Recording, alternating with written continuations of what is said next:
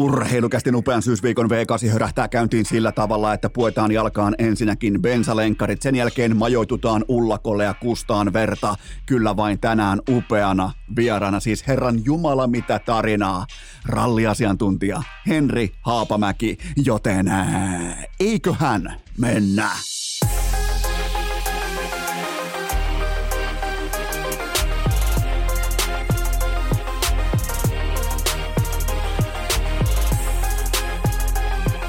Urheilukäästin kutoskausi. Salvoksen hirsistudiossa Eno Esko, tuottaja Kove ja päiväkorista karannut pikku Taavetti. Tervetuloa te kaikki, mitä räkkähimmat kummi kuuntelee jälleen kerran urheilukästi mukaan on maanantai 11. päivä syyskuuta ja me kaikki eittämättä ollaan oltu siinä tilanteessa, jossa meidän pitäisi tunnistaa jokin henkilö, tietää, että kuka hän pohjimmiltaan on ja meillä ei ole mitään hajua siitä, me ei tiedetä paremmin, joten Eno Eskon vanha kunnon testi käyttöön, antakaa hänelle rahaa, päihteitä tai valtaa, niin pitkässä juoksussa täysin kaunistelematta ja täysin pyyteettömästi tämä henkilö tulee pommin varmasti kertomaan teille, että kuka hän pohjimmiltaan on. Mennään vakavaan käsittelyosioon. Normaalisti urheilukasti viikko, varsinkin koko viikko starttaa ää, parodialla, huumorilla, jonkinnäköisellä kainalopierulla, mutta nyt ei todellakaan ole siihen aikaa, koska Yle uutisoi, että Kasperi Kapanen on epäiltynä törkeästä rattijuoppoudesta. Ja se, mikä on huolestuttavinta heti kärkeen, on se, että kukaan ei yllättynyt. Kukaan ei. Tämä oli ihan kuin otettaisiin seuraavia suorastaan steppejä uralla.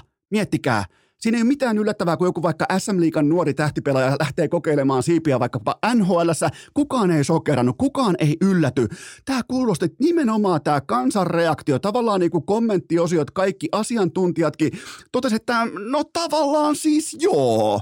Tämähän on luontevaa. Tämähän on siis jopa odotettu, että se on nimenomaan Kasperi Kapanen, joka ajaa tuhannen kännissä. Törkeä rattijuoppous. Tuhannen kännissä väitetysti autollaan. Toi on nimittäin raja. 1,2 promillea. Se ei tule niin kuin sillä, että käydään vähän kikkailemassa jossain terassilla tai päivän mittaan on epähuomiossa ottanut vaikka pari pitkää. Ei, toi vaatii toistoja, toi vaatii töitä ja nimenomaan toi on se raja – jolloin kellään ei ole mitään seliteltävää yhtään mistään sen jälkeen. 1,2 promillia, se ei tule kellekään huomaamatta, se ei tule kellekään takaovesta vähän niin kuin sujahtaen paikalle. Se on kova känni, se on kova humala, se on, se on pitkä aikaisen, tai siis okay, kunnon toistojen jälkeen. Mä oon ollut siinä tilanteessa. Mä oon ollut, mä en koskaan astunut rattiin, mä oon ollut itse tuossa tuhdissa kännissä useampia kertoja. Se on ihan varsin, varsin hyvinkin tässäkin ohjelmassa dokumentoitua, niin mä tiedän, miltä tuntuu olla tuossa kännissä. Ja, ja siis sä et ole valmis, sä et, sulla ei ole mitään asiaa lähellekään autoa. Ei välttämättä edes takapenkille. Joten tota, mm, se on se valitettavin puoli, että kukaan ei yllättynyt, kukaan ei mennyt shokkiin, kukaan ei saanut shokkiaaltoja siitä, että, että nyt – NHL-miljonääri, joita me pidetään kaapin päällä, joita me pidetään tietynlaisessa moraaliarvossa sen osalta, että me voidaan katsoa heitä ihan vilpittömästi ylöspäin ja todeta, että hei, noi on saanut jotain aikaa, noi on grindan, äh, grindanneet itsensä tonne, noi osaa kantaa itsensä. Ja kukaan ei ylläty, kukaan ei sokerannut siltä, että se on nimenomaan Kasperi Kapanen – jota epäillään törkeästä rattijuoppoudesta, joten mä palaan siihen. Antakaa ihmiselle rahaa, päihteitä tai valtaa, niin hän kyllä kertoo tismalleen, että kuka hän on. Kasperi Kapasella on tätä kaikkea rahaa suurin piirtein 15 bruttomiljoonaa dollaria. Valtaa hänellä on suhteessa ystäväpiirinsä, joka on täynnä hännystelijöitä ja jojo-miehiä. Ja nyt hänellä on myös pol- äh, poliisidokumentaation mukaan kosolti päihteitä – ikään kuin nämä Seiskan päiväkännin raportit ei olisi vielä riittänyt, niin nyt mennään jo sille iljettävälle, tyrmistyttävälle ja absoluuttisesti vaaralliselle puolelle. Joten rahaa, päihteitä ja valtaa. Kapanen, mitä hän kertoo meille? Mitä Kasperi Kapanen kertoo meille, kun puhutaan huippujääkiekkoilija, NHL-ammattilainen Kasperi Kapasesta, mitä hän kertoo meille? Kun hänellä on rahaa, päihteitä ja valtaa, hän osoittaa olevansa vastuuton kusipää, joka ei välitä paskaakaan muista. Se on karu fakta. Se on karu fakta, kenenkään on turha koettaa kierrellä yhtään mihinkään suuntaan tätä tosiasiaa. Ja tämän jälkeen totta kai Kapanen myös tavallaan tunnusti tämän asian ja koetti sanella virallisen epäanteeksi pyynnön, jossa hän pahoitteli palkanmaksajalleen sitä, että jäi kiinni. Joten eiköhän tämä kerro Kapasesta ihan kaiken oleellisen. Mä oon koittanut heittää teille punalippuja pitkin vuosien, että tällainen tämä kaveri on tässä. Mä oon argumentoinut erittäin seikkaperäisen tarkasti sitä, että mihin tämä aikuislapsi on menossa. Ja valitettavasti tämä aikuislapsi on menossa tismalleen tähän, se on menossa, se on menossa Pohjois-Savon käräjäoikeuteen. Joten, ja jotkut, miettikää vielä sitä, että jotkut, jotkut grindaa tunnollisesti koko elämänsä saavuttamatta mitään. Siis kaikki toistot sisään tyylikkäästi, laadukkaasti, tunnollisesti, aina viimeisen päälle. Enkä puhu edes urheilusta, vaan ylimalkaa vaikka pyrkii vaikka työelämässään saavuttamaan jotain. Ja jollekin taas viikataan se koko vitun hedelmätarha eteen jo syntyessään. Ja sen päälle vain syljetään. Tämä on siis, tämä on jotenkin täysin käsittämätöntä. Ja ainoa hopeareunus on se, että mä toivon, mä toivon täysin vilpittömästi, että on Kapasen läheisten väliintulo. Että on tietyllä tapaa sellainen intervention-tyyppinen tilanne, jossa läheiset toteaa, että nyt, nyt, nyt tämä peli vihelletään poikki. Nyt tämä, eihän, ei, e, ei ole siis ulkona, ei ole mitään. Tästä tulee julkinen sitten ensi helmikuussa tästä raportista, mutta ei, eihän tuolla nyt kyttiä pyöri puhalluspillin kanssa ihan ympäriinsä, ympäri niin kuin tavallaan pitkin Pohjois-Savoa. Ei varmasti pyöri. Joten mä toivon, mä, mä toivon, että tämä on väliintulo. Mä toivon, että tämä on pakotettu pohjakosketuksen hakeminen tässä kohdin. Koska vain tällä absoluuttinen, nyt, nyt jos Kapasella on mitään ymmärrystä, mä, mä vieläkin uskallan epäillä, onko NHL jääkiekkoilija Kasperi Kapasella ammatissaan yhtään mitään ymmärrystä. Mutta jos tämä ei ole se paikka, niin sitten se ei ole yhtään mikään. Sitten se ihan oikeasti ei ole yhtään mikään. Tämä on, tyrmistyttävintä on se, että kukaan ei yllättynyt. Kasperi Kapanen tässä kohdin ei tarvitse sääliä tai ymmärrystä. Hän tarvitsee 27-vuotiaana aikuislapsi miljonäärinä. Hän tarvitsee apua. Urheilukää! Goat Lionel Messi seuraa meitä kaikkia vihdoinkin somessa. Tuokaa syksy, tuokaa talvi, nimittäin mitä tuhdimpaa sumua aamusella, sitä kauniimpi polkujuoksupäivä. On luvassa tämä, tässä on totta kai maksettua kaupallista verbaliikkaa ja sen tarjoaa Hokan juoksukengät. Todella väkevä suositus sekä lajille eli polkujuoksulle ja ennen kaikkea Hokan kattavalle polkujuoksukenkävalikoimalle. Mun valinta, absoluuttinen ykköspikki on totta kai Mafate Speed 4. Menkää ottamaan testiin peliin. Se on kevyt, se on silti jämäkkä ja sen pohja pitää ankarassakin ylä sekä etenkin alamäessä. Alamäki, se luottamus, se on ansaittava ja tästä kengästä se löytyy. Nimittäin se on yllättävän tärkeää, että polkujuoksussa nimenomaan alamäessä pitää se kengän pohja ja Mafate Speed 4 pitää kaikissa olosuhteissa. Ota testiin paikallisesta urheiluvälinen liikkeestä tai tutustu tarkemmin hoka.com. Tähän kylkee myös toinen huippunopea kaupallinen tiedote ja sen tarjoaa Oshin vihreä vipeltäjä Norristason urheilujuoma ja yhtäkkiä sullakin on Miro Heiskasen liikennopeus sekä kiekkokontrolli ja todennäköisesti etukäteen sä osaat jo laukoa paremmin kuin Miro, joten sun syksy on nyt yhdestä vihreästä vipeltäjästä kiinni. Ottakaa pelimatkoille mukaan joko pullo tai tölkki, herran piaksut mitä vipellystä. Se on sen jälkeen kentällä. Antakaa sauma, kertokaa inboxissa, että oliko hyvää. Mun mielestä toimii todella hyvin. Ranking menee näin, että ensin tölkki, sen jälkeen pullo. Kattokaa, testatkaa, maistakaa ja kertokaa inboxissa, onko Eno Esko oikeassa vai väärässä. Kun mä väitän, että nimenomaan tölkki ottaa etken suhteessa pulloon. Tämä on nyt tavallaan niin kuin nyt, nyt mitataan sitä, että kumpi ottaa sen kultamitalin mukaansa, kummalle jää hopeet kaulaan. Mun papereissa tölkki on parempi kuin pullo osoittakaa, että mä olen väärässä. Ottakaa varsinkin pelimatkoille mukaan vihreää vipeltäjä. Löytyy kaikista kaupoista ympäri Suomen Ossi vihreä vipeltäjä. Ja muistakaa, että juomahyllyissä tässä maassa on vain yksi MVP, Suomen suosituin urheilujuoma. Osh. Urheilukääst! Onko Jason Nikkinen sittenkin modernin ajan Juha Junno? Ai jumalauta, nyt ei kuulkaa auta yhtään mikään muu kuin...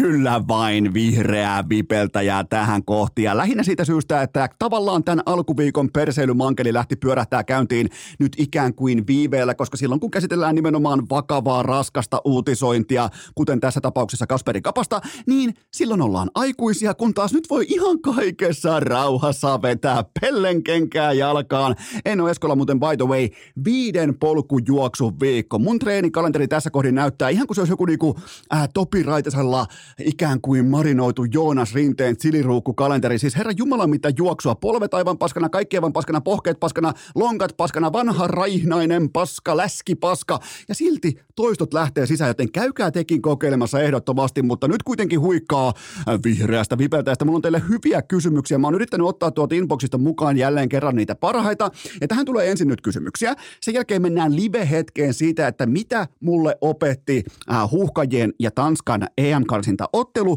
kun taas sen jälkeen fantastiko tiko tiko tikonen studiovieras Henri Haapamäki on muuten sitten kova vierailu. On muuten itsekään en välttämättä ole verbaliikan tiimoilta ehkä se, sanotaanko penaalin tyly, niin kuin tylsin kynä. Mutta nyt tulee vielä, mukaan tulee murretta, mukaan tulee tiettyä ätäkkiä, mukaan tulee sellainen tietty niin kuin myös bensalenkkarin tuoksu tänne koppiin, niin jumalauta mitä menoa. Jumalauta, tätä tehdessä mä en edes tiedä, miten lopulta kävi Kalle Rovanperälle, mutta lähtökohta on se, että se nyt ei ainakaan tule missään nimessä mitään muuta nostelemaan tuolla Kreikassa kuin pokaalia, joten tota... osuu sekin aihe, koska käydään läpi Rovanperän dominanssia ja kaikkea tätä, mutta nyt kuitenkin huikkaa vihreästä vipeltäjästä ja sen jälkeen teiltä ensimmäinen pohdinta Lavetille. Ensin kuitenkin tämä ASMR-henkinen huikkaa. Ai saatana, ai jumalauta on muuten, ikinä ei pitäisi ottaa yhtään mitään huikkaa yhtään mistään, koska menee flow sekaisin ja, ja, ja muutenkin tällainen niin kuin väkisin mukaan ängetty. Jälleen kerran vähän niin kuin osastoa suukapula, ängetään vaan jotain suuhun ja sen jälkeen ihmetellään, että homma ei toimi, mutta nyt teiltä ensimmäinen kysymys pöytään. Kumpi pelaa paremman runkosarjan, Jori Lehterä vai Ryan Lash? Vaikka Lääs palasi kotiin Vaisun sesongin jälkeen ja Lehterä dominoi peräti mestaruuteen saakka, niin mä otan tässä kohdin runkosarjassa. Mä nimenomaan alleviivaan sitä runkosarjassa. Mä otan Ryan Lashin kiinni siitä syystä, koska Lash on aina ollut todella tasainen ja vakuuttava runkosarja vipeltäjä. Siis todella niin kuin energiapelaaja, pystyy luomaan etua itselleen nopeudella, ylivoimalla, kaikella tällä. Kun taas Lehterä, niin otetaanpa välillä vähän sykkeitä alas ja otetaan sitä kevättä, koska silloin nostellaan tai ei nostella kanisteria, joten mä, mä uskon, että jopa niin kuin lahtelaisittain mm, saattaa käydä jopa silläkin tavalla, että Lash – innostuu tässä kohdin jo veteraanina liikaa siitä, että hän tulee dominoimaan aivan pystyyn runkosarjaa. Hän tulee pelaamaan heittomerkeissä vähän liian helppoa jääkiekkoa läpi runkosarjan. Se on mun ennuste tähän kohtaan ja, ja, ja e, e, en mä usko, että Lehterä lyö kaikkia hevosia uurnaan vielä puuhastelukauden aikana. Miettikää 60 matsia panoksetonta jääkiekkoa. Mä näkisin jopa, että Lehterä on tässä asiassa kaukaa viisas. Mä voin ottaa vaikka analogian kestävyysurheilun maailmasta. Kaikkihan tietää Remi Lindholmin. Hän painaa Ylläksen leirillä vaikka kahdeksan tuntista päivää sisään. Mitä tai ketä se palvelee? minkä takia Remi on innokkaimmillaan nyt keskellä kesää? Ja, milloin, ja kysymys kuuluu myös, että milloin hän on sitten parhaimmillaan? Tärkeimmissä kilpailussa vai Kilpisjärven vappuhiihdossa? Ja, ja takaisin Lehterään. Mun mielestä Lehterä osaa skaalata nämä asiat. Välttämättä mä en Remiltä edes odota sitä, että hän nuorena äärimmäisen aggressiivis, innokkaana kestävyysurheilijana välttämättä osaisi skaalata yhtään mitään tässä kohdin. Mutta Lehterä, aivan eri puusta, aivan eri laji, aivan eri kokemuspohja ja tietokone raksuttaa nykyään nimenomaan maltivoimin, joten mä sanon, että Ryan Lash pelaa paremman runkosarjan, mutta Jori Lehterän biittaaminen playereista tulee olemaan nimenomaan se vastustajan ykkösentteri, jos mennään manoa mano, nimenomaan ykköset vastakkain, niin tulee olemaan helvetin vaikeita ihan aloitusympyrästä alkaen, joten mä menen tähän Ryan Lashilla ja on muuten Kävin tuossa ihan Kulpetin asiakkaana, kävin vähän pyörimässä ja tutkimassa, että mitä, mitä Kulpet on mieltä nimenomaan vaikka niin kuin pistemääristä tai pistepörsseistä ja muista odottamista, koska muistakaa aina, kertoimet on aina odottama, prosentuaalinen odottama jonkin tapahtumaketjun kulusta, niin Ryan Lassin kerroin voittamaan pistepörssi oli 750. Mun mielestä se voittaa ton tyyli niin kuin kerran viidestä tai kerran neljästä tämän kyseisen heikkotasoisen SM-liigan pistepörssin. Se on, mun, se on mun ihan vilpitön näkemys. Mun mielestä toi 750 absoluuttisesti dominoivasta runkosarjapelaajasta tähän kohtaan. Jos pelaa ehjänä, niin uskallan antaa jopa Eno, Eno Eskon garantiin siitä, että Ryan Lash tulee voittamaan pistepörssi, joten 750. Lähti nimittäin kupongille seuraava kysymys. Kumpi korjaa pelipaikan Vale GM Seppäsen ryhmässä talteen, Joel Kiviranta vai Saku Vähämäen Menisin sanoa Saku Väen Alanen, niin kuin tässä kysymyksessä lukee, ja ja sehän olisi totta kai osoittanut tiettyä asiantuntemusta, mutta Vale GM Seppäsen paperit menevät tässä kohdin sillä tavalla, että tämä on ensinnäkin tämä on herkullinen tryout-otatus kahden aidon grindajan kesken huippulaadukkaassa Avalanceissa, mutta mun omakohtaisesti mun vastaus on suoraviivaisen yksinkertainen. Se on yhtä kuin Saku Mäenalanen. Mä näen hänet useammallakin osa-alueella parempana NHL-pelaajana kuin Kivirannan. En kuitenkaan minään supertähtenä tai tähtiluokan ratkaisupelaajana, vaan molemmat hyvinkin niin kuin saman korin tyyppisinä syvyyspelaajina, mutta Mäenalasessa mä näen enemmän horisonttia kuin Kivirannassa. Mäenalasen se paras päivä on vielä näkemättä. Kivirannalla se nähtiin silloin, kun kaikki oli lockdownissa koronan takia. Joten tota, ja se tiedetään jo. Me tiedetään, kuinka hyvä tai huono on Joel Kiviranta, kun taas mun papereissa Mäen, Mäenalasella on sitä kuitenkin vielä, sitä tavallaan niin kuin hihaa tyhjentämättä tuolla isoveden takana, joten, ja mä haluan vielä alleviivata tätä, että ei synny sellaista, että Kiviranta olisi yhtäkkiä ihan täysin paska ja Mäenalainen yhtäkkiä maailman paras, niin Kaksi erittäin arvostettua ammattilaista, kovaa työmiestä, mutta tätä se on. Tätä nimenomaan nyt se on se urheilu. Se on nimenomaan vertailua näiden toinen saa työpaikan, toinen ei, tyyppinen tilanne. Tämä on ihan kuin Jaajon diili. Toinen tulee menemään jatkoon, toinen ei. Ja mun papereissa sopimus tehdään tässä kohdin Saku Määnalasen kanssa. Jos on väärässä, nostan käden tuota L mukaan, mutta näin mä lähestyn tätä sinivalkoista debattia nimenomaan Kalliovuorten äh, suunnalta. Seuraava kysymys. Millä termillä kuvailisit Arturi Lehkosen lämäriä? Kammopommi, kaukopommi vai sutinapommi? Ai jumalauta, se on hienoa, kun kummikuunteletkin ottaa lätkäuutisensa totta kai seiskasta niin kuin pitääkin, mutta mun on ihan pakko todeta tässä kohdassa, että mä oon teihin nyt. Valitettavasti mä oon teihin aivan helvetin pettynyt. Mä otin jo pitkään, että milloin joku teistä kantaa oman skuuppivetensä ja kukaan ei kantanut. Milloin joku teistä löytää sen sisäisen panuhörkkönsä vaikkapa ruisrokissa ja kukaan ei löytänyt.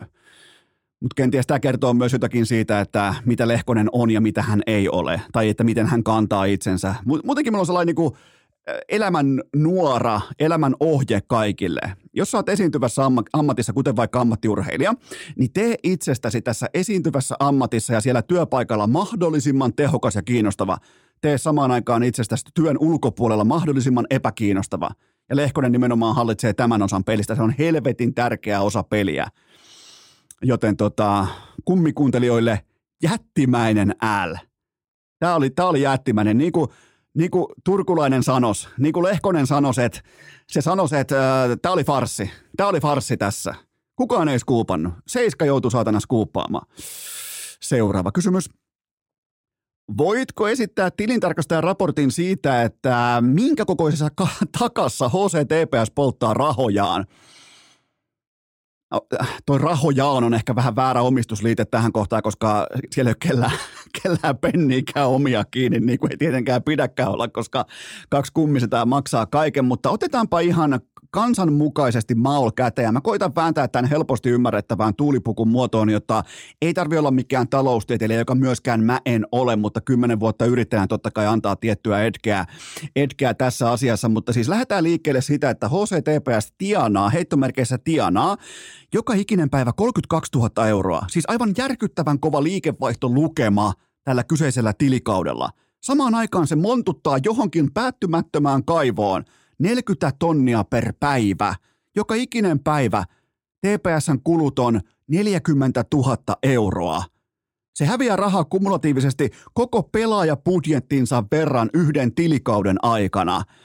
Ja sitten jos olitte vielä tälleen, niin kuin te, te monet vaikka harrastatte vedonlyöntiä tai jotain muuta vastaavaa sijoitustoimintaa tai vastaavaa, niin TPSn palautusprosentti jokaiselle heittomerkeissä voitetulle eurolle on tasan 80. Ja tämä ei kuulkaa mene läpi edes veikkauslandiassa. Meet on aivopesty ja pe- pentuina siihen, että jos lyöt 10 markan vedon, saat takaisin 8 markkaa, niin oot silloin voittanut 8 markkaa.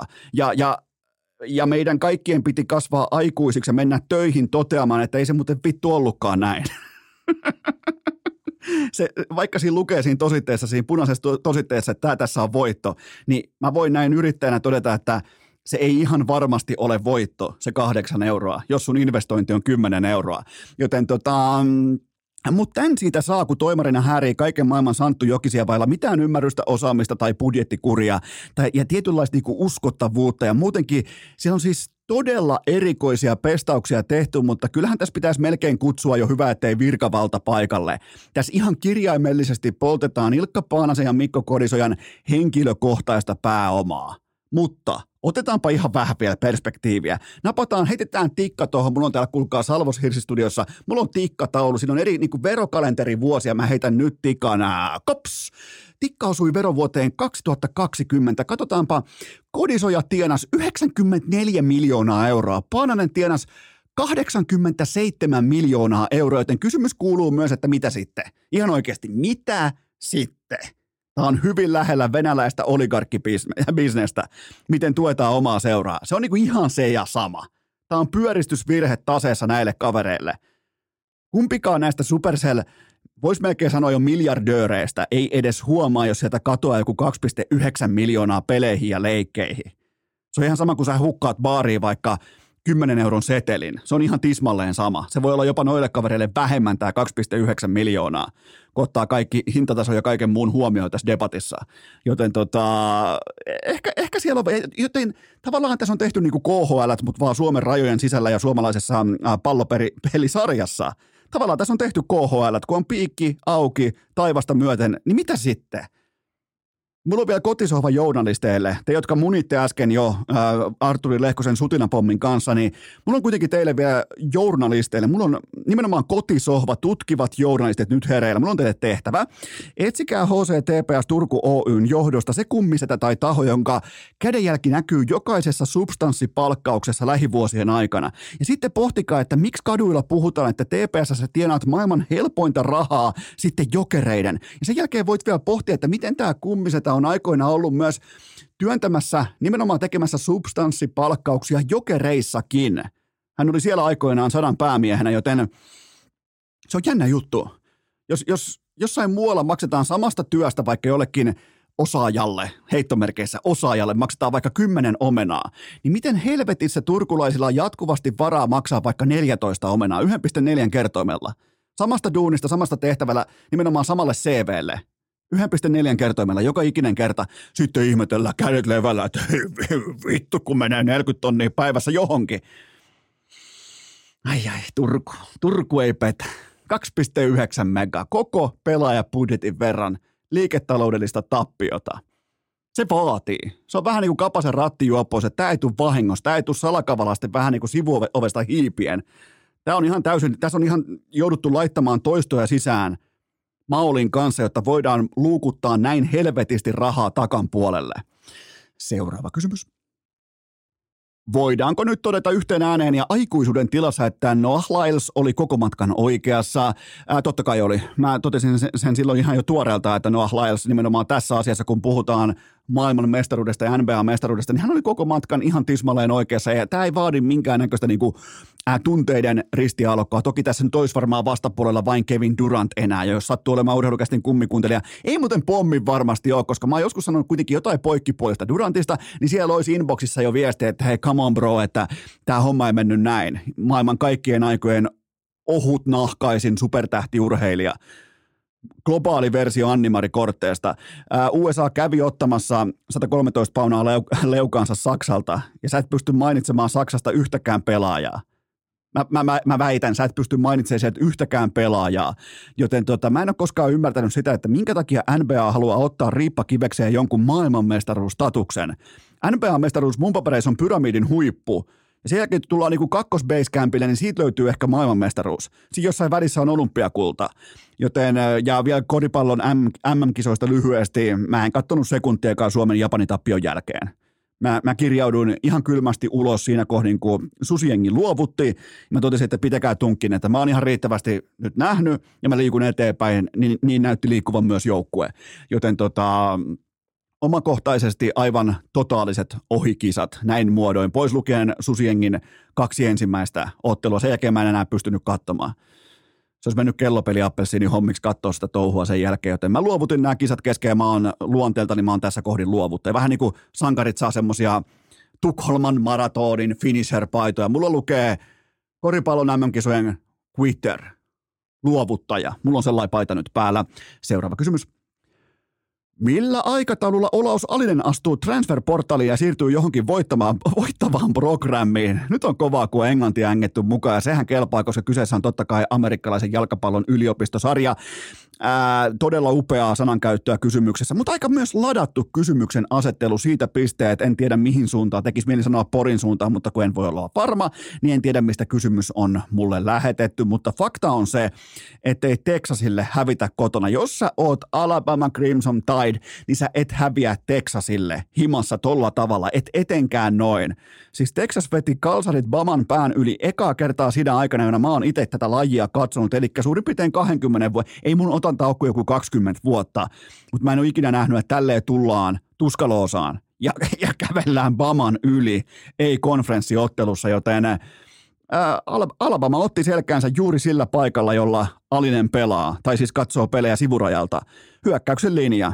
Päästi viisi säkkiä, samaan aikaan Baman puolustus tuotti nolla säkkiä, käytännössä nolla painetta, joten ei, ei, ei kato mitään muuta kuin sellainen oikein kunnon porilaisen raivokiukkupykälää ja siirtoa pöytään. Mutta ei, ei, se, ei se, niin se ei mene. Mä voin luvata, että tuosta mahonkin huoneesta ei lähetä ihan heti pois. Mutta se mikä on erikoista nyt, niin Bama häviää. Ei, ei, ei tämä niinku, ei todellakaan ole tuttua, että Bama häviää kotonaan kellekään. Mutta nyt on nimenomaan, kun toi hyökkäyksen linja nyt vuotaa, nyt on Olaus Alisen freshmanina, nyt on aivan järkyttävän iso sauma edessä – murtautua minuuteille jo tällä kaudella, mikä piti olla ihan täyttä utopiaa vielä tuossa neljä kuukautta sitten. Joten nyt on jättimäinen sauma. Seuraava kysymys. Nouseeko Harri Heliövaaran vuoden urheilijadebattiin US Openin voitollaan?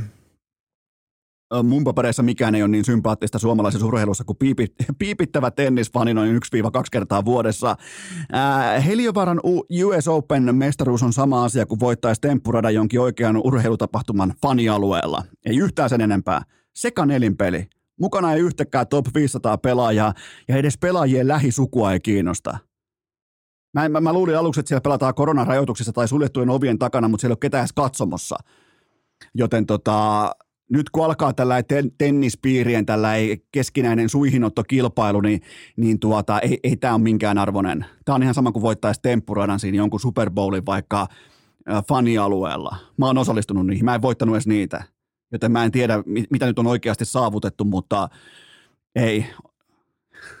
Tämä on kyllä piipittävät tennisfanit, ne on kyllä sympaattisia tapauksia. Harri Heliövaaran pitää olla, ei pidä, ei, ei, ei pidä. Se ei osallistu edes omassa lajissaan siihen kilpailumuotoon. Se osallistuu harraste, pelit ja leikit osioon omassa lajissaan. Se, sitä ei niinku edes, se, se ei ole edes kelvollinen valinta vuoden urheilija edes debattiin, edes siihen nimilistaan, jossa on kaikki urheilijat. Se ei osallistu edes omassa lajissaan siihen kilpasarjan muotoon. Sekanhelin peli. Seuraava kysymys. Mistä Israel Adesanian sunnuntai-aamuinen shokkitappio kertoo? Lähinnä siitä, että ei hän varmaan missään vaiheessa ottanut Sean Stricklandia tosissaan. Että sieltä tuli oikein kunnon seuraava tällainen niin magaukko vastaan ja Adesania oli poissa oleva keskenkertainen energiaton esitys. Tois, vasta toinen kerta hänen urallaan, kun vähän niin kuin ilmapallosta on ilmat kateissa, heliumit kateissa jo etukäteen, joten silloinhan se tulee tonttiin se ilmapallo aika nopeasti sieltä ja vastaan sanomaton öö, pistetappio nyt sitten Jumalauta on muuten Stricklandin, nyt kun se otti tuon vyön mukaan, niin nyt sillä on iso torvi käytössä.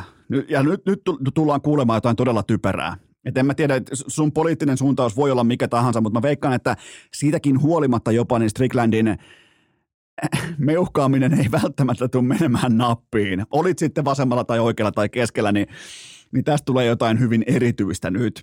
Seuraava kysymys. Miten kuvailisit Sanna Marinin yllätyssiirtoa urheilutermein? Hmm, Kyllähän tässä tulee tietyllä tapaa mieleen Cristiano Ronaldo. Ensin uidaan kansan suosiossa, vakuutellaan, että mihinkään ei lähdetä, boostataan omia kanavia, omia tulolähteitä ja todetaan vielä oikein erikseen, kuten CR7, että ainakaan tuonne Saudi-Arabiaan mä en lähde. Et se on se paikka, niin jos yksi, yksi kohta pitää ottaa karttapallolta pois, niin se on toi Saudi-Arabia, mutta sitten vielä kerran pumpataan omat renkaat ja kerätään ne fanipojat ja tytöt yhteen. Otetaan vaivihkaa puukko käteen ja kiskaistaan tikari kaikkien uskovaisten kollektiivisen selkään samaan aikaan. Ja yhteistä on myös se, että Marinin leipää rahoittaa jatkossa Saudi-Arabian murhaaja sheikit, joten paljonkin on yhteistä CR7 nähden. Ja, mutta sitä mä en ymmärrä, että mistä tämä tuli tämä yhtäkkinen raivo liittyen tähän asiaan. Siis Sanna Marin kertoi meille aivan suoraan jo vuositolkulla sitten, että kuka hän on.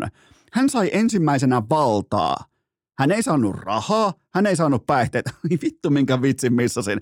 Hän sai ensin valtaa ja hän kertoi meille aivan täysin avoimesti, että kuka hän on.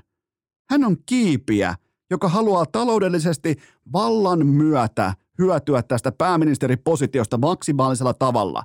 Ensin tuodaan fanit yhteen, sen jälkeen rakennetaan uskomaton ää, sosiaalisen median markkinointikanava ja sen jälkeen mennään oikeisiin töihin. Minkä takia kukaan esittää yllättynyttä, kun todennäköisiä selkeitä jatkumoita tapahtuu silmien edessä. Joten kyllä tavallaan niin kuin Sanna Marin CR7, niin hyvinkin paljon samaa. Joo, kyllä, kyllä. Onko jopa, kyllä. Onkohan CR7 muuten demari? Se muuten voisi olla demari. CR7 olisi muuten ihan viimeisen päälle laadukas, oikein kunnon sellainen, jumalauta, puna, punalipun Tampereen demari. Se muuten voisi olla CR7, mutta ää, tässä kohdin kaikki kysymykset on nyt paketoitu. Nyt mennään kääriän kiekaisun jälkeen ihan suoraan huuhkajien Tanskamatsin jälkeisen live-reaktion pariin. Urheilukääst! Elkäämme unohtako, että kääriä myi viiksensä juuri ennen arvon nousua. Helvetinmoinen pettymys. Mitenkään muuten on turha yrittää edes kuvailla tätä tunnetilaa, joka on käsillä tällä hetkellä huuhkajat 0, Tanska 1, Olympiastadion täp tappiin myyty ja aivan täys paskahousu porukka kotikentällä, kotijoukkue, Markku Kanervan porukka. Mä jaan tämän oikeastaan koko illan, mä jaan kolmen punalipun taktiikkaan. Ensimmäinen red flagi, joka heitettiin kentälle jo tunti ennen ottelun alkua. Markku Kanervan avauskokoonpano Teemu Pukki avauksessa. Penkillä muun muassa Oliver Antman ja Joel Pohjanpalo. Robert Taylorin tässä kohdin varmaan kaikki on jo päässyt Suomen valmennusjohdossa unohtamaan, mikä tämä avauskokoonpano oli, mitä tällä haettiin, mitä lähdettiin hakemaan. Okei, Rive kertoi sen meille suurin piirtein seitsemän minuuttia ennen ottelua. Miettikää tappiin myyty stadikka. Aivan siis fantastinen kotiyleisö. Kaikilla on valkosta päällä siis yksi eeppisimmistä noin niin kuin visuaalisista näystä koko Suomen jalkapallohistoriassa. Markku Kanerva toteaa ihan vakavalla naamalla, että joo, kyllä se tasuri olisi kiva. Tasuri olisi kiva. Jos toi on mentaliteetti, kun tullaan pregame-haastatteluun, niin mitä se on pukuhuoneessa, mitä se on koppikäytävällä? Mä en yhtään ylläty siitä, että tollasen tavallaan epätiikerin silmän kautta me nähdään tollain huuhka ja epäparvi kentällä, joka ei saa konkreettisesti yhtään mitään aikaan. Ei siis yhtään mitään, eli Avauskokoonpano, ensimmäinen punalippu, sen jälkeen Markku Kanerva tuo sen tavallaan läsnäolon siihen Ylen haastatteluun, live-tilanne, ei mitään muuta kuin lähdetään hakemaan, tai niinku alleviivaa sitä, että tasuri olisi kiva. Joo, se on tosi kiva, mutta eihän kukaan nyt jumalauta pue niitä Copa Mundiaaleja pikkupoikana sen takia jalkaa, että lähempä vetämään muuten piirisaitaturnauksen, lähempä etsimään tasuria, koska tasuri olisi kiva. Mä tiedän, että se on kiva. Mä tiedän, että siitä saa yhden pisteen. Mutta ethän sä nyt jumalauta kotikentällä, kun pitää osoittaa kotiylpeyttä. Pitää olla ylpeä siitä, että on ylipäätään päästy positioon, jossa voidaan edes haistaa sitä EM-kisapaikkaa. Niin sen jälkeen tullaan peruuttelemaan toivotaan, että Tanskalla on paska hiihtomono jalassa. Ja niin niillä myös oli. Ei ollut kauhean kaksinen Tanskakaan. Mutta sitä mä en ymmärrä, että ei oteta yhtään aloitetta. Ei edes yritetä mitään. Pelkkä avauskokoonpanokin jo kertoo, että meillä on suurin piirtein pyyhe kehässä. Ja tullaan selviytymään sinne viheriölle, joka oli fantastisessa kunnossa. Kotiyleisö, Pohjoiskaare, kaikki. Ihmiset puhu tosta matsista kylillä. Ihmiset kyseli pitkin inboxet, onko kellään lippuja, onko, oisko jollain ylimääräisiä lippuja, voi nostaa vaikka huntilla kappale.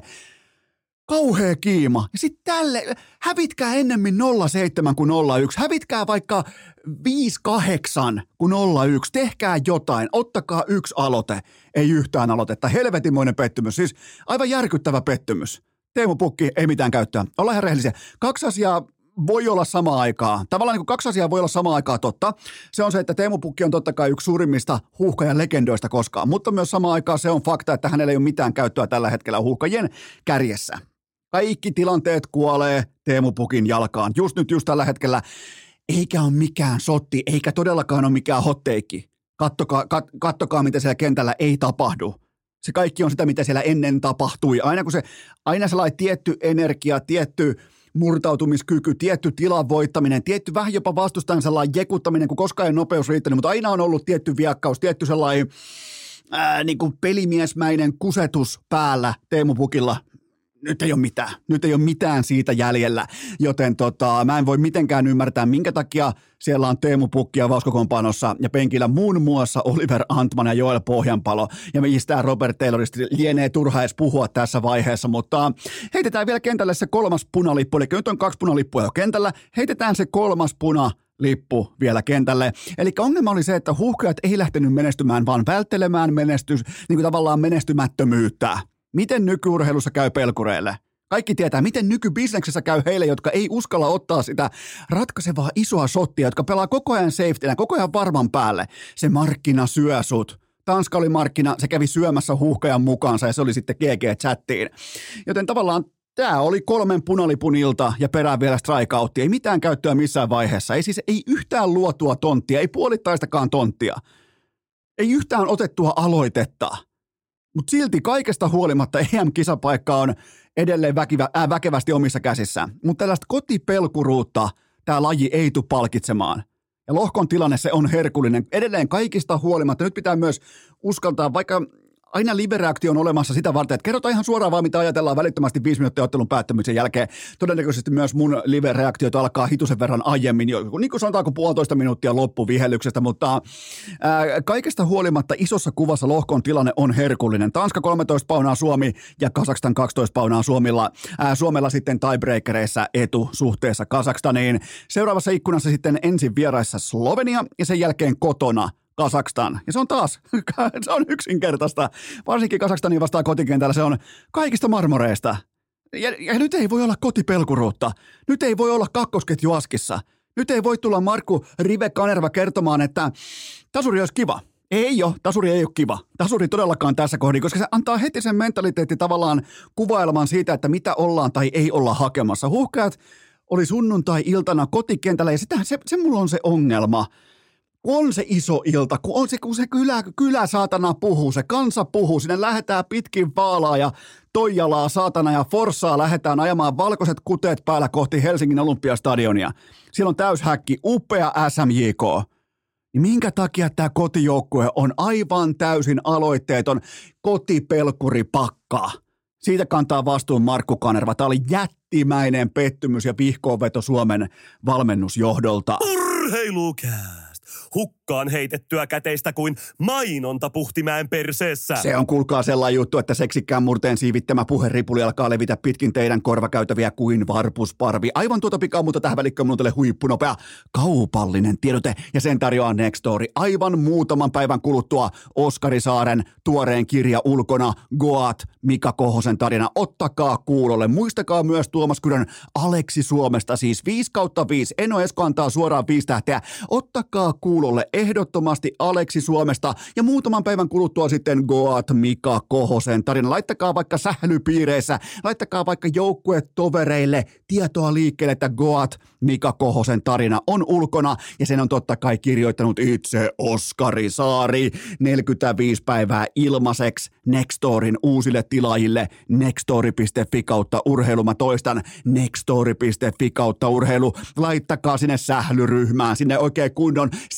säbäryhmään WhatsAppissa. Laittakaa sinne tiedoksi 45 päivää herran pieksut sentään ilmaiseksi uusille tilaajille nextory.fi kautta urheilu ja nyt ääneen korkea-oktaaninen moottoriturpa Henri Haapamäki.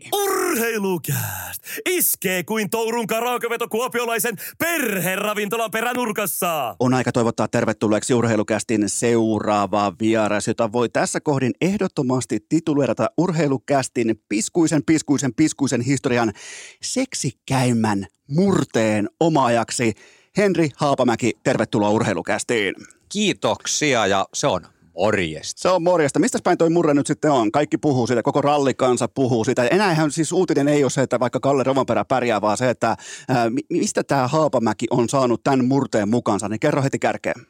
Kyllä se on tyrväältä, eli sastamala, eli vammala, niin se on tyrvää murretta. Kato, aina vähän niin kuin haukutaan, että mitä on pohjalainen, voiko, no on hyvä leveä pohjalainen. Mä oon heti sillä että vasen oikein ja vasen koukkusarja putoo siihen, että Okei. ei, vaan tyrvää, tyrvää. Okei, sieltä. Mutta se, kyllä munkin, jos olisi ihan hatusta olisi pitänyt vetää, niin kyllä sä mun mielestä puhut aika pitkältikin samalla tyylillä kuin vaikka pesäpalloilija Juha Puhtimäki. Ja sehän on yl- ylpeä ilma joka, jokilainen, niin tota, on siinä paljon samaa, mutta mikä erottaa nimenomaan sitten tämän sun ää, tästä Pohjanmaasta? Kai se on noin lyhkäiset, kaikki on kato tässä ja tosa ja pitkässä kilpailussa, niin ne on tosiaan lyhyitä täräyksiä. Mutta mä sitä itse huomaa siis, tämä murrehommahan on nyt alkanut vasta jokunen vuosi sitten, kun Yle alkoi sitä vohkottaa niin sanotusti, niin en mä ole ikinä, ei mulle kukaan sanota, sä puhut jotenkin erikoisesti.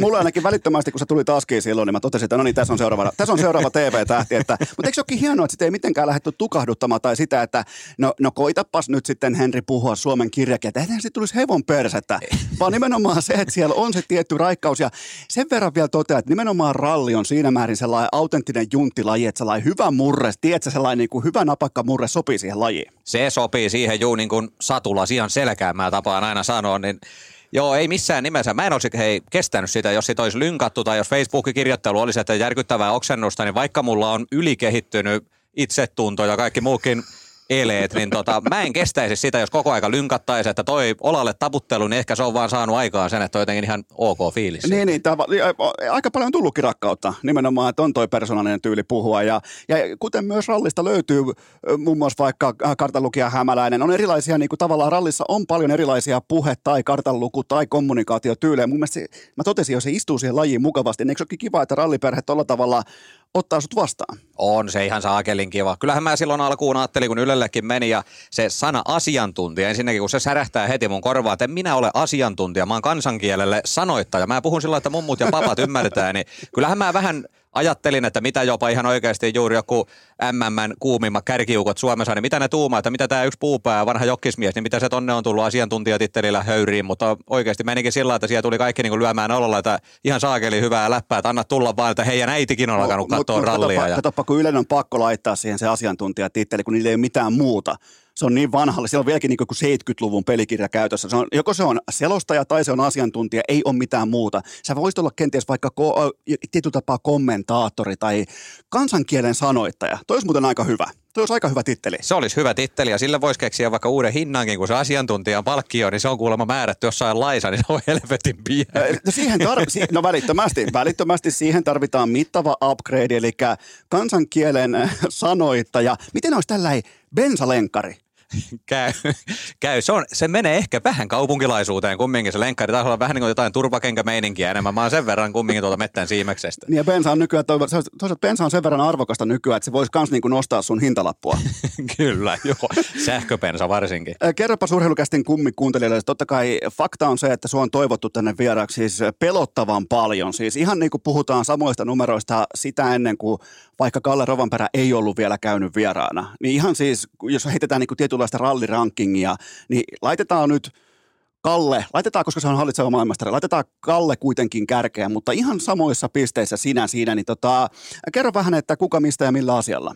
Haapamäen Henri Juu Sastamalasta, 34-vuotias, kuuden vanhan pojan iskä siellä perheen kanssa asustellaan ja ikäni ajanut kilpaa itse.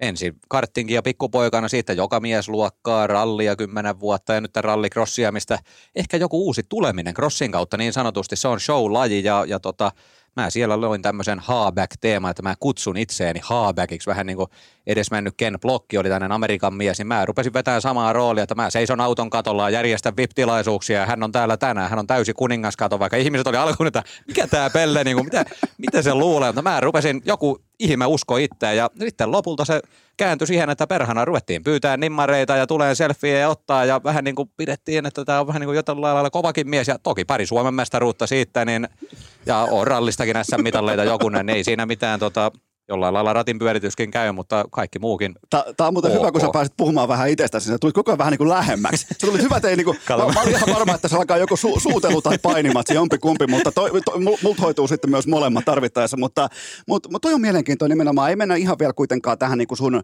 sun omaan uraan, mutta Toma vaan totean, että nimenomaan kaikki raketit ilmaan ampuen asenteella välittömästi auton katolle, että hei kuningas on täällä ja kaikki katsoo alkuun, että mikä vitun pelle tuohon nyt tuli. Mutta kun sitä toistaa tietyllä itseluottamuksella riittävän kauan, niin se kääntyykin niin päin, että hei, toi muuten uskoo omaa juttuunsa ja kaikessa tietenkin sisällön tuotannossa tai kaikessa esiintymisessä kyse on siinä, että uskot sä siihen sun asiaan, kun sä meet askiin? Sä meet vaikka esiintymislavalle keikalla, sä meet vaikkapa puhujan pönttöön, ihan mihin tahansa. Uskot sä itse siihen, mitä sä oot tekemässä, ja se johtaa tuloksiin. Ja sulla kävi nimenomaan näin.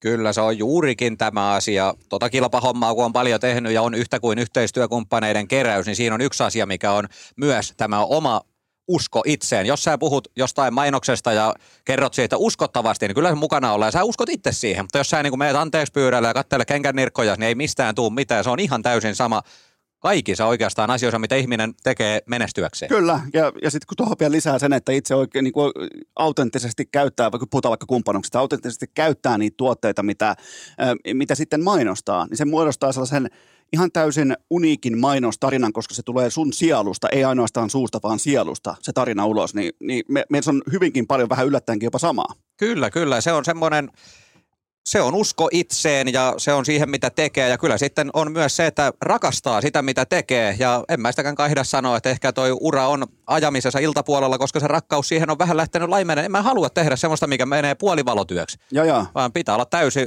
statementti koko ajan päällä. Joo, joo, nahka takana ja eteenpäin. Otetaanko muutamia renkaiden lämmittelyosio kysymyksiä? Eli ihan siis lämmittelypohdintoja ja, ja tota, tässä on ollut kenties, voi olla, että on ollut tiettyjä avustajia mukana sun uran varrelta tästä, sanotaanko ihan lähivuosiltakin, joten ootko valmis urheilukästi lämmittelykysymyksiin? Kyllä.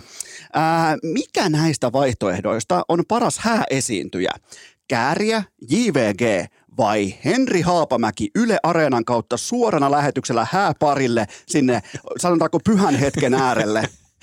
Kyllä mä itse ottaisin melkein kääriä, mutta tota, kyllä tämä viimeinenkin vaihtoehto, niin se kuulemma on totta perhana. Miten, mistä tämä oli? Ja tota, eli se, sen verran täytyy nyt maalailla kuuntelijoille, että joku hääpari oli päättänyt, että suuren hetkensä jälkeen ne haluaa katsoa ja kuunnella ennen kaikkea Haapamäkeä livenä, niin tota, mikä homma? Häät tuolla Sastamalan naapurikunnassa. Ja sieltä tuli kuva tuonne Yle rallistudioon, kun Jyväskylän rallit oli käynnissä ja sieltä tehtiin suoraa telkkarilähetystä, niin siellä oli vielä tänne Latvalan vanne palkintona parhaasta katsojakuvasta, niin siellä tuli kuva hääparista, jotka ovat siinä käsikynkässä ja siellä lähetys pyörii taustalla, niin kyllä siinä tota itsekin meni aika lailla hiljaisesta, ei saatana. Toi on muuten kova, mutta mun mielestä on niin kuin, ylimalkaa toi, että niin kuin finalisoi omat häänsä siihen, että katsoo ja kuuntelee Haapamäkeä ralleista, niin, niin mun mielestä on, niin kuin, on, siinä on tietty standardi. Jos ei Vanne olisi tuolla toiminnalla lähtenyt, niin mä en sitten tiedä, millä se olisi lähtenyt. Joo, kyllä se melkein tarvisi olla sitten, että on uuden perheenjäsenen maailmaan saatto tai jopa teko, niin se on seuraava, millä se voi saada. Seuraava lämmittelykysymys. Kumpi näistä on se oikea valinta? Veto- ja välikoppa eskortilla vai telamarssia Lemmenjoella? Hei, mä emme yleensä hiljaiseksi, mutta ei, molemmat on niin rakasta puuhaa, että voiko vastata molempia? Okei, eli siis päivästä 12 tuntia vetoja ja toinen sitten 12 tuntia telamarssia. Kyllä jos asia jouheita nypyn ylityksiä saisi eskortilla vetämisen pelkkää kolmos- ja nelosvaihtoehtoja, joskus jarrusa kolmonen ja taas kauhaseen nelosen pönttöön, laita silmät tulee kolme litraa päästä pihalle, niin kyllä se melkein miehekkäämpää. Ehkä se Ockermannin ajelu on vähän semmoista tota, pohdintaa. Niin, niin, se telamarssia ei ilmeisesti mene kauhean kovaa. Sulla on siitä jonkin verran kokemusta. Joo, muutama vuorokausi sitä tehtiin viime talvena, niin se on ehkä semmoista tota, itsensä tutkiskelua ja eskortilla taas kun vedetään, niin kyllä siinä tota, niin kuin lanka palaa. Mikä, mikä koventaa kopukkaa noista keskimäärin auton vaihteista? Tämä lämmittelykysymys tuli vaan mieleen, että sä sanoit jo kolmonen ja nelonen vaihteista vähän niin kuin laittaa tiedätkö, niin kuin kankea kovaksi, niin onko ne nimenomaan ne sun niin kuin parhaat vaihteet? Kyllä, kyllähän se on iso, iso tie, eli valtion savi, ja siinä niitä jouheita ylityksiä, eikä tiedä ihan mihin se tie menee, ja sillä, että ei varmaan me tätä vauhtia, mutta mennään silti yli tosta, niin kyllä ne on niitä tuntemuksia, missä tuntee elävänsä. Sitten ripaus kulinarismia, eli tällaista niinku ruokailukulttuuria. Otatko ennemmin jauhelihaa ruskealla kastikkeella vai lähdetkö hotellille syömään lammasta? Ehdottomasti ruskea kastike, jossa on hyvin tehty, että nyrkillinen voita, jauhot sillä että palovarotin soi ja siihen lämmin vesi, huom, lämmin vesi ja kaksi lihaliemikuutioa, niin on Okei. herran hallussa. Eli, sun tapauksessa kukaan ei lähde sitten kisojen jälkeen syömään hotellille lammasta. No niin se tilanteessa on pakko. Siihen kerkiä tuota ruskistelee ja jauhelihaa ja hauduttelee kastikkeita tarpeeksi, niin, mutta kyllä lammas jätetään sielläkin, tota, ei me villasukkaa imeskelle. miten, tota, miten sä pidät huolen siitä, että nimenomaan palovarotin lähtee laulamaan? Onko se joku tietty niin vielä pikantti lisäys tähän reseptiin? Niin kuumalla levyllä, että ihan mustaksi menee jauhot. Siitä tulee kitkerä maku, jos se on liian pitkällä, mutta kyllä palovarotin melkein joka kerta soi, kun se vedetään. Että liesi tuuletin ei ihan riitä, sininen sauhu on kämppä täynnä, niin siitä vesi sekaan. Nämä on niitä eeppisiä hetkiä, jos joku laittaa vaikka just tästä kohdasta urheilukästin pyörimään ja miettii, että mistähän siellä puhutaan, niin palovä- palovarotin tyyppisestä keittiösessiosta, mutta sitten taidetta. Onko sulla kuulokkeissa ennemmin Erkki Junkkarinen vai Mikko Salokannel? Junkkarinen, Junkkarinen on niin tähtitieteellisen hieno artisti, jonka on vasta löytänyt nyt tuota, vähän niin kuin vanhoilla päivillä. Ne on ehkä niitä biisejä, kato, mikä on jossain kuullut radiosta, jostain Yle Suomesta tullut. Että onpa, onpa hyvän oloinen musiikki. Ja nyt kun sillä on saanut nimen, niin ai että, ai että mahtavaa. Okay. Erkki, Erkki on päälli. Miten tota, ootko itse karaoke-miehiä? Ei oikein lähde kyllä, tai se ainakaan en muista laulaneeni. Selvä. Otetaan loppuun vielä lämmittelyosiossa rakkaus ja erotiikka. Sä sanoit ralliradio, ralliradiossa Jyväskylässä, että Jari-Matti Latvalan autossa on rakkauden puintia ja toivoit loppuun oikein kunnon rynkäsyä. Niin minkälaista rynkäsyä sä sitten oikeastaan odotitkaan? Kyllä mä toivoin sitä, että herrat ottaa kaiken irti itsestään ja autosta ja ajaa kovan erikoisajan. Sitä verrattiin vain Jari-Mattia ja Juho siinä hänen kartan lukijansa, niin vähän tämmöiseksi vanhaksi riiteleväksi aviopariksi, kun Juho heristi koko ajan sormea täällä aja tolla ja älä tee tollainen. Niin siitä lähti nämä jutut lentoon. Eikö muuten ollutkin hienoa nähdä se lapsen into, mikä JM Latvalassa oli? Oli nimittäin jokaisen EKn jälkeen haastattelussa siis niin autenttisella ilolla hehkuttamassa sitä jotain yksittäistä mutkaa tai jotain nopeata sieltä, niin, niin mulla oli pakko, koska mun mielestä ylimalkkaan se halveeraa aina huippurheilua. Jos vaikka Tallin GM tai omistaja päättää, että minäpä lähden ajamaan. Mutta jos se on noin nautinnollista, niin menkö tämän yhden kerran. Se oli mun niinku, tavallaan, niin, oliko sun mielestä e, tavallaan niinku, eikö ollutkin hienoa nähdä toi innokkuus siinä ratissa? Todellakin, ja mulle oli yhtä suurena asiana oikeasti tämä ralli kansan niin sanottu takinkääntö, koska Jari-Mattia parjattiin aina, kun hän ajoi MM-urallansa, vaikka on oikeasti ihan menestyneimpiä kuskeja. Mutta niin ei silti, koskaan voittanut sitä kirkkainta. Kyllä, ei voittanut kirkkainta, niin aina, että taas se löytää kiven, ei ole Jari-Matin vuosi, taas menee mettään, taas tapahtuu sitä, mutta nyt oli unohdettu ne puheet. Nyt okay. annettiin nauttia ja otettiin suurimmilla torvensoinneilla vastaan, niin se oli mun mielestä hieno ja varmasti Jari Matillekin tunteikas homma sillä lailla, että sitä saa nyt miettiä sitten lopun ikänsä, että ei se jäänyt siihen – niin sanottuun vittuiluun. Mä, tota, mä muutaman kerran jopa pelkäsin, että se kosi sitä toimittajaa. Siis se oli niin innoissaan, kun se avasi niinku ovet ja ikkunat ja kaikki, no niin, me tultiin tosta noin. Ja sitten niinku, toi, se, se, kaikilla kielillä siihen ruotsi, englanti, australia ja sveitsi, se painaa siihen. Ja ihan siis niinku niin, kun ylimalkaanhan normaalisti rallikuski antaa ehkä yhden lauseen vastauksen siihen sen jälkeen lähtää kohti huoltoa tai seuraavaa EKta, niin se oikein niinku ummet ja lammet veti siihen ihan innoissaan. Niin, niin mä nostan, mä, mulla oli aluksi peukku alaspäin, mä nostin peukun ylöspäin mä tein takin käännön ja mä oon niin kuin ihan täysin vilpitön tai täysin myös avoin sen suhteen, että mähän on urheilun tiimoilta ihan täysin takin kääntäjä, koska mä otan uuden informaation mukaan ja teen mun johtopäätöksen reaaliajassa aina sen informaation pohjalta ja mun peukku nousee ylös. Kyllä se kova veto oli ja, ja tota, varmasti aika moni muukin oli sitä mieltä, että ei tule mitään ja on tyhmä homma, mutta kun on ilon oikeasti näki, niin eihän siitä voinut olla tykkäämättä. Se ei ollut mitään meinaan keksittyä, käskettyä, ei tuommoista voi näytellä ihminen. Tuommoisen vedon jälkeen suorituksen, mikä adrenaliini toi ja tuut siihen, niin ekana sä niin räjähdät ja purkaudut, että ei saakeli, kun oli mahtava homma, niin tosi hieno homma koko rallille ja totahan ne tarvis ne haastattelut olla perhana. Ja, ja mun mielestä kaikkien, ha- joo, kaikkien haastatteluiden pitäisi edustaa jotakin, koska verrattain rallissa haastatellaan urheilijoita aivan liikaa versus se sisältö, mitä sieltä tulee. Sieltä tulee Kallelta silloin tälle jotain eeppistä, sieltä tulee hyvin harvoita, tänäkkiä vituttaa aina, Kyllä. Neville ei osaa puhua, Evansin sanat ei kiinnosta ketään, niin jotain pitäisi keksiä, koska niillä ei ole mitään lisäarvoa niillä. Ja ne on just, mietitään, että ne on ajanut vaikka 14 kilometriä tietä saatanan kovaa. No, no mitä ne voi oikeastaan siitä sanoa? Mitä, mitä sä oikeasti voit jotain uutta tai fiksua sanoa, kun kysymys on heti, että miten EK meni? Siinä voisi kysyä jotain aivan boksin ulkopuolelta, jotain tuosta, koska ralli, käsittääkseni ralliperhe kuitenkin elää ja hengittää tietyllä tapaa huumorista. Ni, niin miksei siinä olisi enempää tätä elementtiä mukana? Siellä tarvisi joku Markus Grönholmi olla haastattelemassa, niin kuin hän on jossain rallissa ollutkin, että vähän niin kuin irrottelee ja pystyy heittelemään vähän takaisinkin päin jotain asiaa, kun ihan tosi juttu, se olisi 13 rallia, vedetään joka rallissa on parikymmentä pätkää vuoden aikana, täysin sama setti käytännössä. Niin. Joltain irtoaa joskus joku etunurkka tai jos tapahtuu jotain kunnollista, niin he se edes tuu siihen haastateltavaksi, kun se jää sinne ladun varteen.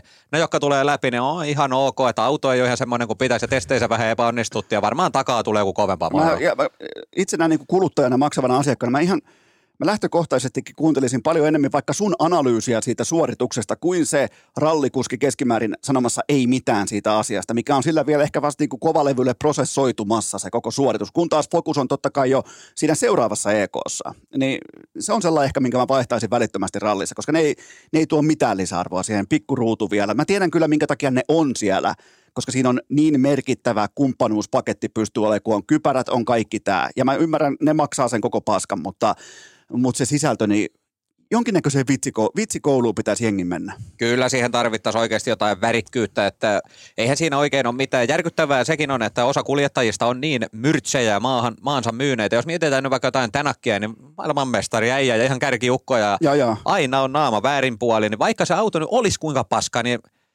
en mä tiedä, miksi täytyy olla koko aika tolla, että vetäisi vaikka huumoriksi, että se ei tällä pääse tällä taunuksella tämän kovempaa ihan oikeasti. Ja, ja ne kuitenkin saa ajaa rallia.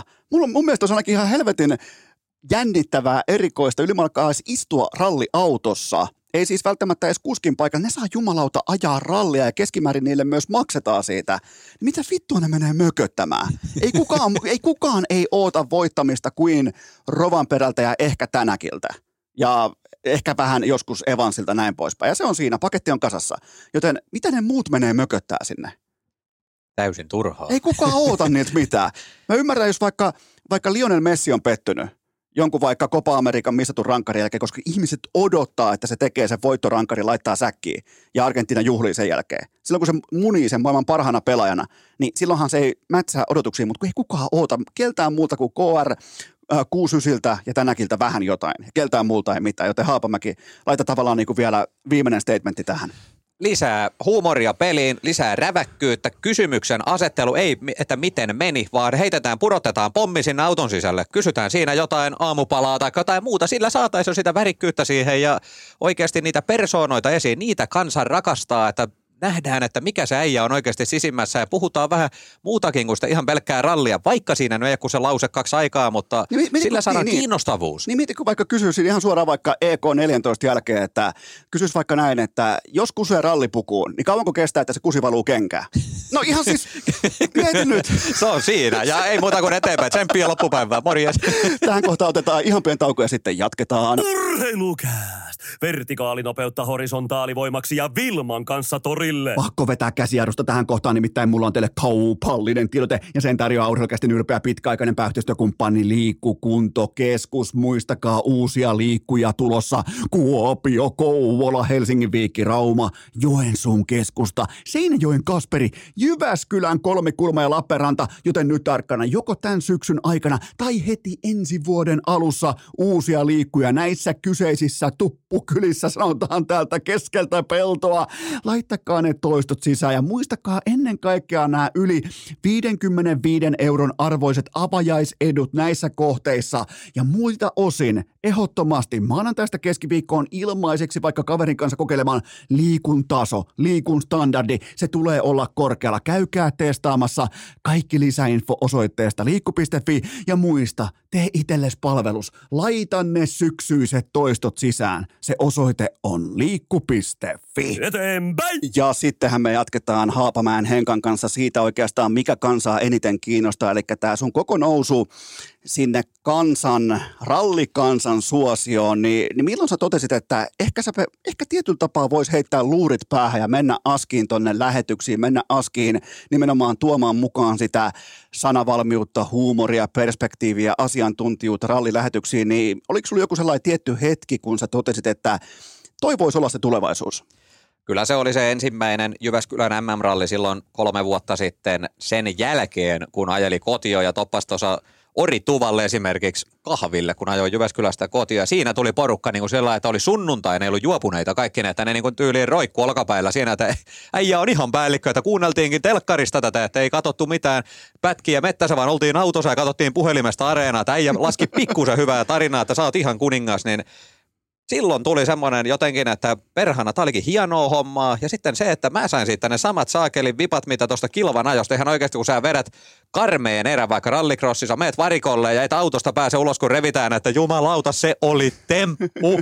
niin tosta tulee ihan oikeasti se sama ei saisi lukea Facebookin kirjoittelua ja tota, mutta kyllä mä nyt myönnän, että mä oon joku autourheilun ystävä katsonut, kun sinne on kapslokki päällä hakattu, että päällikkö, päällikkö, hienoa settiä, niin eihän ihmiselle mistään sen parempaa tunnetta tuo kuin siitä. Jännittikö ennen kuitenkin, kun ei ollut tavallaan mitään vielä palautetta. Jännittikö silloin eka kerta, kun oli luurit päässä, että nyt on sitten menoa, nyt aika moni kuitenkin kuuntelee ja katselee, niin oliko siinä mitään jännitystä, oliko epävarmuutta, oliko itselleen esitettyjä kysymyksiä ja näin poispäin. Sä tuossa äsken jo viittasit siihen, että mitä vaikka kilpailijat ajattelee sitä, kun tää tullaan niin sanotusti nolla rallinäytöillä, tullaan puhumaan heidän ammatistaan, niin oliko mitään tällaista sisäistä keskustelua?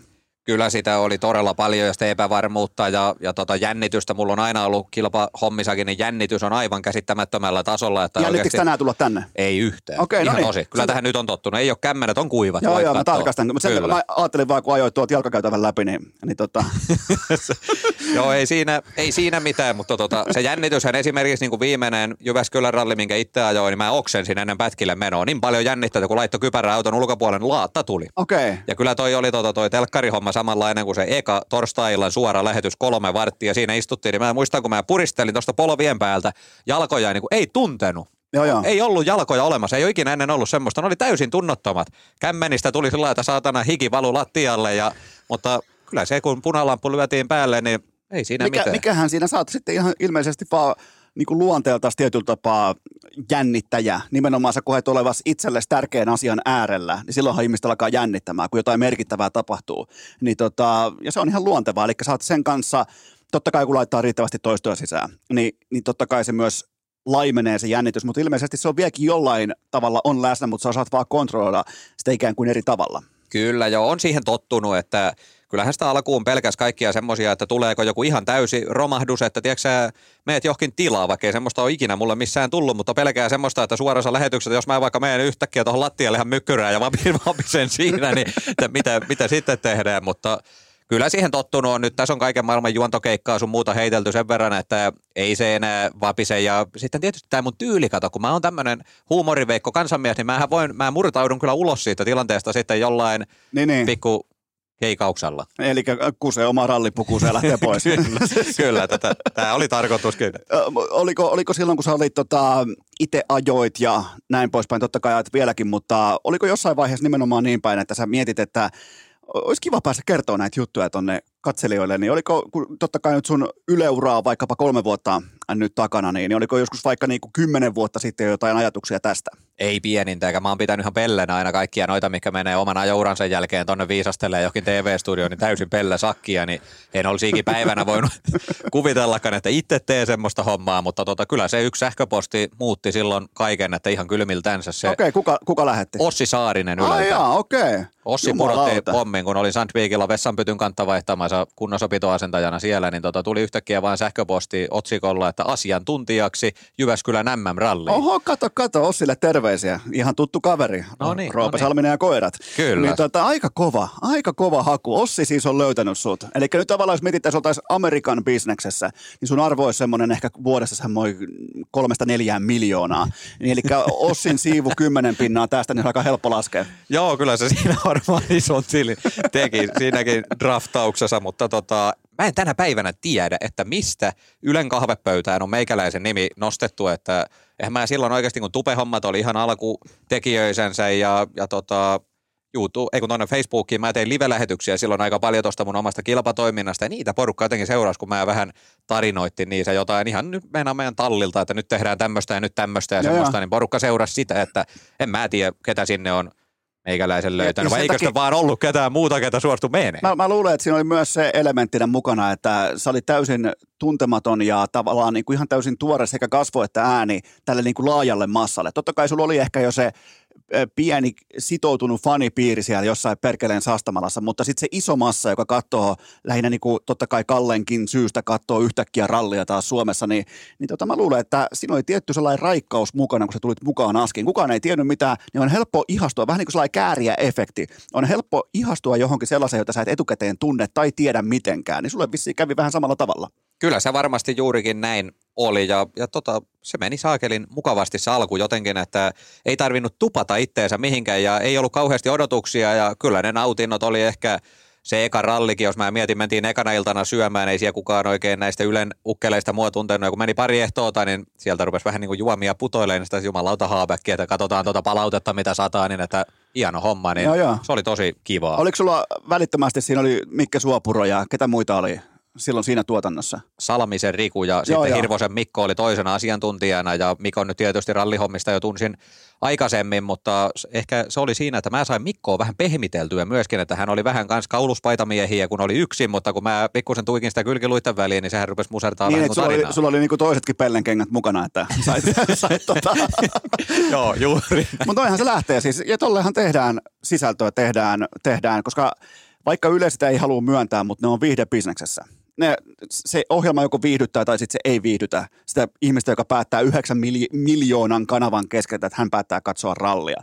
Niin siinä pitää tuoda pöytään jotain sellaista, minkä vaiheilla se kuluttaja, eli se katsoja viihtyy. Teillä onnistui nimenomaan se dynamiikka siinä, että siinä on, siinä on Mikke, siinä on Riku, ää, siinä on sinä ja Hirvonen. Ja, näin, että siinä välittömästi löytyi sellainen vähän niin kuin jääkiekkotermein jokaiselle oma roolitus. Kyllä, ja se, mikä mä pidin tärkeänä, niin siellä ei ollut pikkutakkia, eikä me seisty standin takana, vaan siinä maattiin vähän sohvalla ja höpistiin siitä, niin sitä ne semmoiset eskorttimiehetkin alkoi katsoa, mikä ei sitä kankeeta studioa, missä ei puhuta asiasta oikealla nimellä, Ne, ne. vaan missä kaunistellaan ja tieteillään jostain käsijarrukahvan asennoista, niin nyt puhuttiin eskorttimiehille, nyt puhuttiin mummeleille ja myös tietysti ihan näille rallin nykyseuraajille, niin he sai totta kai myös. Niin, eli alettiin tekemään tavallaan, koska ralliahan ajetaan, niin kuin mä oon oppinut, mä oon itsekin nyt nykyään ralliasiantuntija, niin, niin tota, rallia ajetaan perseellä. Niin alettiinko tuossa kohtaa ajamaan myös tietyllä tapaa studiotoimintaa enemmän tai vähemmän perseellä? Kyllä, ehdottomasti. Totta kai Ylen tuntien siellä on hienot ajolistat sekunnille mitä tehdään missäkin vaiheessa, mutta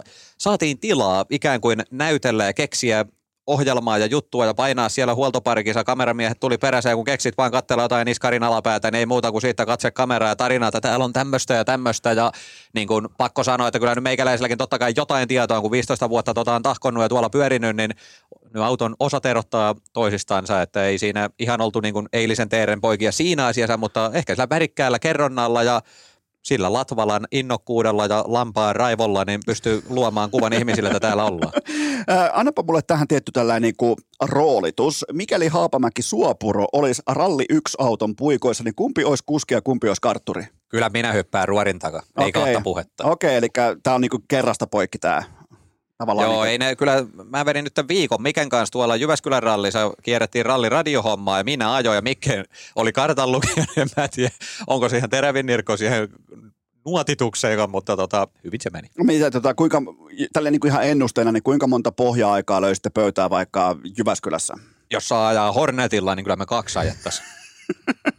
Teille voisi melkein antaa, koska Ylellä on rajaton budjetti, niin miksei Hornetille sitten suoraan? Joo, joo, se, sitä mäkin sanoin ja ihmettelin, että miksi mä autolla kuljettiin nyt tuo rallisakin, kun helikoptereita ja reppuraketteja on jo keksitty, niin minkä takia, kun kerran rahaa on. Se on totta. Ja, eikä se, ja itse asiassa nämä Teiskosen helikopterit, niin ei ne mitenkään järkyttävän kalliita ole. Mä oon itse ollut sellaisessa ja, ja itse sellaisen maksanut, niin ei, mä jopa yllätyin siitä, että ne on ihan siis, ne on ihan saatavilla ne tuotteet. Että ei ne todellakaan ole siis, puhut, ei puhuta mistään kymppitonnin investoinneista. Kyllä. Vaan että- ja aika mukavaa on muuten sieltä yläilmoista katsoa, jos on hyvä keli, niin, niin tota, katsoa, kun ihmiset valmistautuu EKH ja niin kuin nähdä se kuva sieltä ylhäältä ja sen jälkeen sä menet sinne niin kuin pätkän varteen ja sulla on se oma kuljettaja, helikopterikuljettaja siinä ja sä katsot sulle mielenkiintoiset autot ja sen jälkeen näytät vaan kuskille, että no niin kohti seuraavaa EKta ja siellä on laskeutumispaikat merkitty, mihin mennään sitten ja, ja näin poispäin. Niin se oli niin kuin, se oli yllättävän hyvä tuote. Että totta kai se jotain maksaa, mutta ei se mun mielestä niin paljon ole maksanut, että siinä tarvitsisi niinku takaperivoltti alkaa heittää. Joten vähän niin kuin vihjeenä Ylelle, että Haapamäki, jopa niin kuin, mä, mä vähän niin kuin vielä höystän, jopa Haapamäelle laitetaan tällainen niin kuin helikopterikortti ajoon tässä vuoden aikana. Sä kuljetat sun faneja ja Ylen crewta siellä pitkin Jyväskylää, kerrot niihin luureihin tarinaa samalla ja kaikki kuvataan suorana Yle, niin kuin Ylen vaikka Yle Areenalta, koska se ei ole myöskään, koska Ylellä ei ole TV-oikeuksia, niin se ei ole rallin näyttämistä, vaan se on sitä, kun Haapamäki on ralleissa. Täysin menisi niin kuin väärä raha si- kaupaksi muuten. Se on siinä. Se on siinä. Tällä, mä tiedän siellä Ossi Saarinen ja Mikke Suopuro ja kumppanit laittaa merkintöjä johonkin pieneen niin rallivihko, nuottivihkoon, että no niin tää tehdään. Että omana ideana tulee pizzaamaan sulle parin viikon päästä. Erittäin hieno asia ja tällä mennään kyllä lä- il- yläilmojen kautta. Mikä on Haapamäen tällainen niin kuin suosikkitarina jostain rallin kulisseista? Vähän tiedätkö, kun on sellainen, sellainen saunailta menossa vaikka, missä ei välttämättä ole ralli-ihmisiä ja vähän niin kuin pitää keventää tunnelmaa, niin mikä on sun sellainen hyvä sellainen rallitarina, mikä, mi- mikä niin kuin tavallaan iskee kerta toisensa jälkeen? Ei mulla oikein ole mitään sellaista perinnetarinaa. Mä oon siitä erikoinen rallimies. Voin ihan käsi sydämellä sanoa, että mä en niin kauheasti niitä omia muistojani halua tuoda esiin, enkä rehvastele, että kun otetaan kaksi lonkeroa, niin ruvetaan heti puhumaan, että kyllä mekin vähän eskortilla silloin Jämsän F-kupissa meinaa pohja-aikoja pudoteltiin, että Toi tuli niin luontevasti, että sä oot varmasti, sä oot varmasti sanonut toi joskus. karmeen minuuttivirheen takia siellä on jossain vanhassa tuloskirjassa joku ihan järkyttävä aika meille. Joo, en mä tiedä oikein. On noita melko spesiaaleja reissuja. Ne on vaan vähän kaikki semmoisia, että niissä on tapahtunut jotain, mitä ei niin julkisesti. Tää, täällä voi sanoa. Joo, Nyt ei olla Ylellä. Kyllä. Oli toikin aika kova reissu joskus aikoinaan. Mä ajoin rallin SM-sarjaa 2014 vuonna ja silloin tota, Hannu Lehessaari, edesmennyt herrasmies hänkin, niin alkoi rahoittamaan mun toiminta ikään kuin kansainvälistää mun uraa. Ja hän sitten kauden päätteeksi päätti, että mut lähetetään ajaa Walesin MM-ralli VRC kolmen luokkaan ja sitä ennen niin se Hannulle selvisi, että Englantia en osaa en sanaakaan. Ja lentokoneessa en ole ollut ikinä. En ole käynyt missään muuta kuin Torminkylässä ja Vesilahdessa. Niin tota, Hannu lähetti, että ensin ennen rallia mennään testaan autoa ja sinä lähdet yksin lentokoneella Helsingistä Lontooseen kielikouluun. Minä hyppäsin lentokoneeseen, isäukko vei sinne, pikkusen kämmenet hikoili silloinkin ja ei muuta kuin Lontooseen ja siellä piti mennä sinne kielikouluun asuntolaan, avaan puhelimeni, ei toimi netti. Kiitos sen aikaisen nihilisti työnantajan, ei toimi ulkomailla puhelimen netti Joo. Ei muuta kuin soittoa tänne ja salasanoja siskolle ja sitten päästiin hotelliin, ei siinä mitään, mutta sitten kun oli se auton testaamiseen pari-kolme päivää, se kielikoulu meni ihan helvettiä, en mä se, mitään en oppinut, en sanaakaan, kun en ymmärtänyt, mitä ne puhuu, kun ei ne siis suomea osannut katsoa yhtään. Ja mä oikeasti olin niin kuin ihan hello, yes, yes, kato, ei, ei, ei, niin kuin, ei vittu palaaka.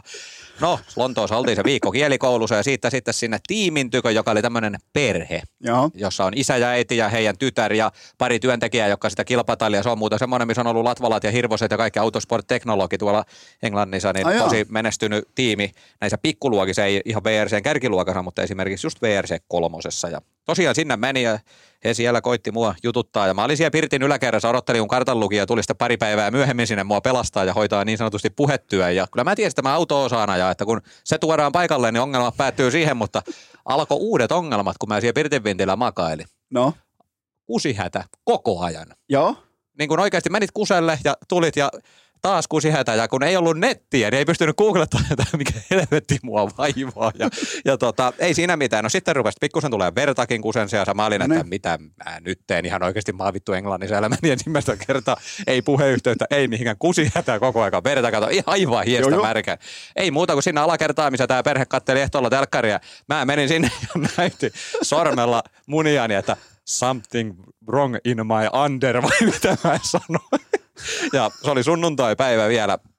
Ei mitään, kyllä ne oli heti niin kuin, että joo, totta kai, että sairaalaan täytyy, että jotain ongelmaa. Kyllä mä en osasi sanoa blood ja jotain, että ongelma, ongelma, saakeli syntax error.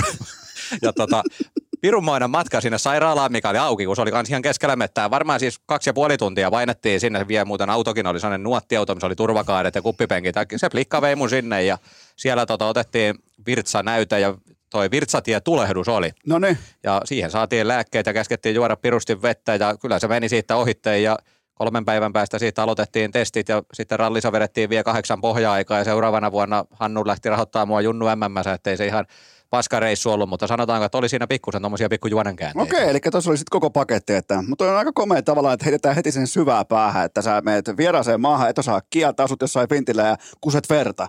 Sen jälkeen pitäisi, toihan on niin tavallaan hyvä simulaattori, että sen jälkeen jos pystyy hallitsemaan vielä ralliautoa, niin, niin ainakin niin kuin omistajat tai GM voi olla aika varmoja siitä, että, että pää kestää. Joo, kyllä se oli semmoinen hyvä koulu ja ei, ei siitä mulle mitään pahaa jäänyt. Mä oon sinut itteni kanssa, tommonen ongelma voi tulla ja kova ressi päällä ja mitään juonut siellä, tota, kun koitti piilos alle, ei mä mihkään, että joudut kenenkään kanssa englantia vaan puhuu, niin se oli sellainen Ne, ne. kova, kova leiritys, mutta hyvin siitä selvittiin ja hyviä muistoja jäänyt. Okei, toi on, toi on, sä sanoit, että ei välttämättä ole hyvää tarinaa, toi oli älytön tarina.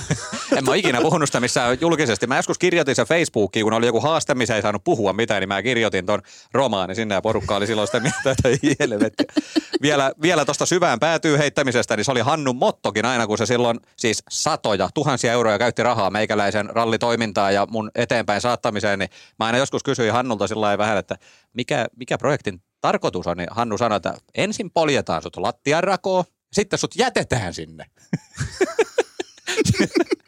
Asia selvä. Tuossa on aika selkeä kaava sitten, että miten toimitaan, mutta toi oli, toi oli oikeasti, toi oli sellainen tarina, mitä, koska aina silloin, silloin alkaa epäilyttämään, jos ihmiset tulee tänne samanlaisten tarinoiden kanssa, mutta tota ei ollut kellään muulla. Ei Nimenomaan varmasti. toi, että vieras maa, vieras kieli, äh, vintillä yksin ja kusee verta. Mun mielestä toi on niinku se lähtökohta, mihin nuorten urheilijoiden pitää nykyään pystyä panostumaan. Että jos lähtee vieraaseen maahan vaikka pelaa jääkiekkoa, niin toi on, se, toi on se eka viikko tota. Niin sen jälkeen voi olla varma, että voittaa maalipörssin. Kyllä, ja siihen tota, Virtsatie tulehduksen hankintaan, niin me annetaan vapaa kädet, että mistä sen sitten saa, niin konsteja on monia. Joo, joo, totta kai siihen löytyy sitten koko repertuaari jokainen voi hoitaa sen sitten omin, omin tota, valinnoin maaliin, mutta pysytäänpä asiantuntijuuden tai tavallaan kansankielen sanoittajan vaiheella hetki, koska ää, mä haluan, että sä kerrot mulle, että mikä tekee Kalle Rovanperästä erityisen. Mikä on se, jos pitää tiivistää tai selittää vähän niin kuin tuolta tulee nyt vaikka, kuten täällä pellolla voikin tulla joku yhtäkkiä tuosta ovesta sisään, se ei tiedä yhtään kuka on Kalle Rovanperä tai mikä hänen vahvuutensa on hänen ammatissaan, niin,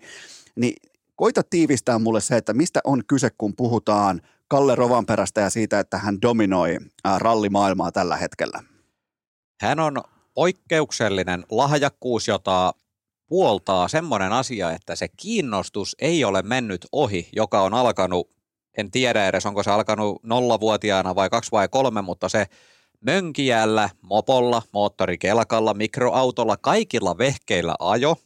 Ja siihen kylkeen se, että aina on ollut tyyliin rallin MM-sarjassa ajanut isäukko, kaikki tuttavat on huippuautourheilijoita, autorakentajia, tämmöisen kaveri- ja tuttavapiirin saattelemana sä oot ikään kuin saanut ajella koko ikäsi ja se kiinnostus ei ole mennyt ohi. On tullut parempaa ja parempaa auto, on tullut rallistarletit tyyliin seitsemän vanhana, mikä nyt normi alkaa ajan kaksikymppisenä, niin kuin niin. ennen vanhaa. Niin yhtäkkiä se onkin vähän vetänyt kovempaa jääradalla kuin joku muu ja on päätetty, että homma taas tuommoinen R2 sitikka, mikä on nykyaikainen ralliauto ja tuo noita, mikä ajaa SM-sarjaa, että perhana sehän on niitäkin kovempi ja sen nälkä on pysynyt. Toki, niin kuin mä sanon, poikkeuksellinen lahjakkuus, kaikki nämä silmäkäsikoordinaatiot ja nämä, mutta mä pidän sitä motivaatioa, koska tota asiaa mikään raha ei jaksa sitä harjoittelumäärää sulle taata, että nyt mä saan miljoonaa, niin minä alan harjoittelemaan ja opettelemaan näitä pätkiä ulkoa ja pitää fysiikkaani kunnossa ja opettelee säätään autot ja treenaa, niin ei, vaan se pitää olla pään sisällä se niin kova halu tehdä sitä hommaa ja olla muita parempia, että mä pidän sitä motivaatio ihan käsittämättömän kovana. Ja, ja sitten totta kai se, että kun hän voitti nyt sitten kaikkein näköjen nuorimpana rallin maailmanmestaruuden, niin, niin ikähän on sellainen numero, johon monesti viitataan eri lajeissa, että okei, toi on noin ja noin nuori, mutta sitten jos mietitään kuskina Kalle Rovanperää, niin se oli veteraani. Se oli siis varmaan joku 13 vuoden veteraani jo siinä kohtaa, joten se kertoo siitä, että kun niitä toistoja on laitettu sisään, siis varmasti enemmän siihen ikään tultaessa kuin kukaan koko maapallon historiassa, niin, niin eikö se ole aika luontevaa, että sellainen talentti, motivoitunut erikoistapaus, se tulee sinne vuoren huipulle ja vallottaa sen. On se, on se todellakin, että jos mietitään tuommoista kasvuympäristöä, missä noi kaikki vehkeet ensinnäkin on saatavilla ja mahdollisuus niillä ajaa, niin suurimmalta osalta menee kiinnostus ohi. Niin. Koska niitä on aina, että kyllä mäkin olisin ajanut, jos olisi ollut mahdollisuus. Sitähän on paljon.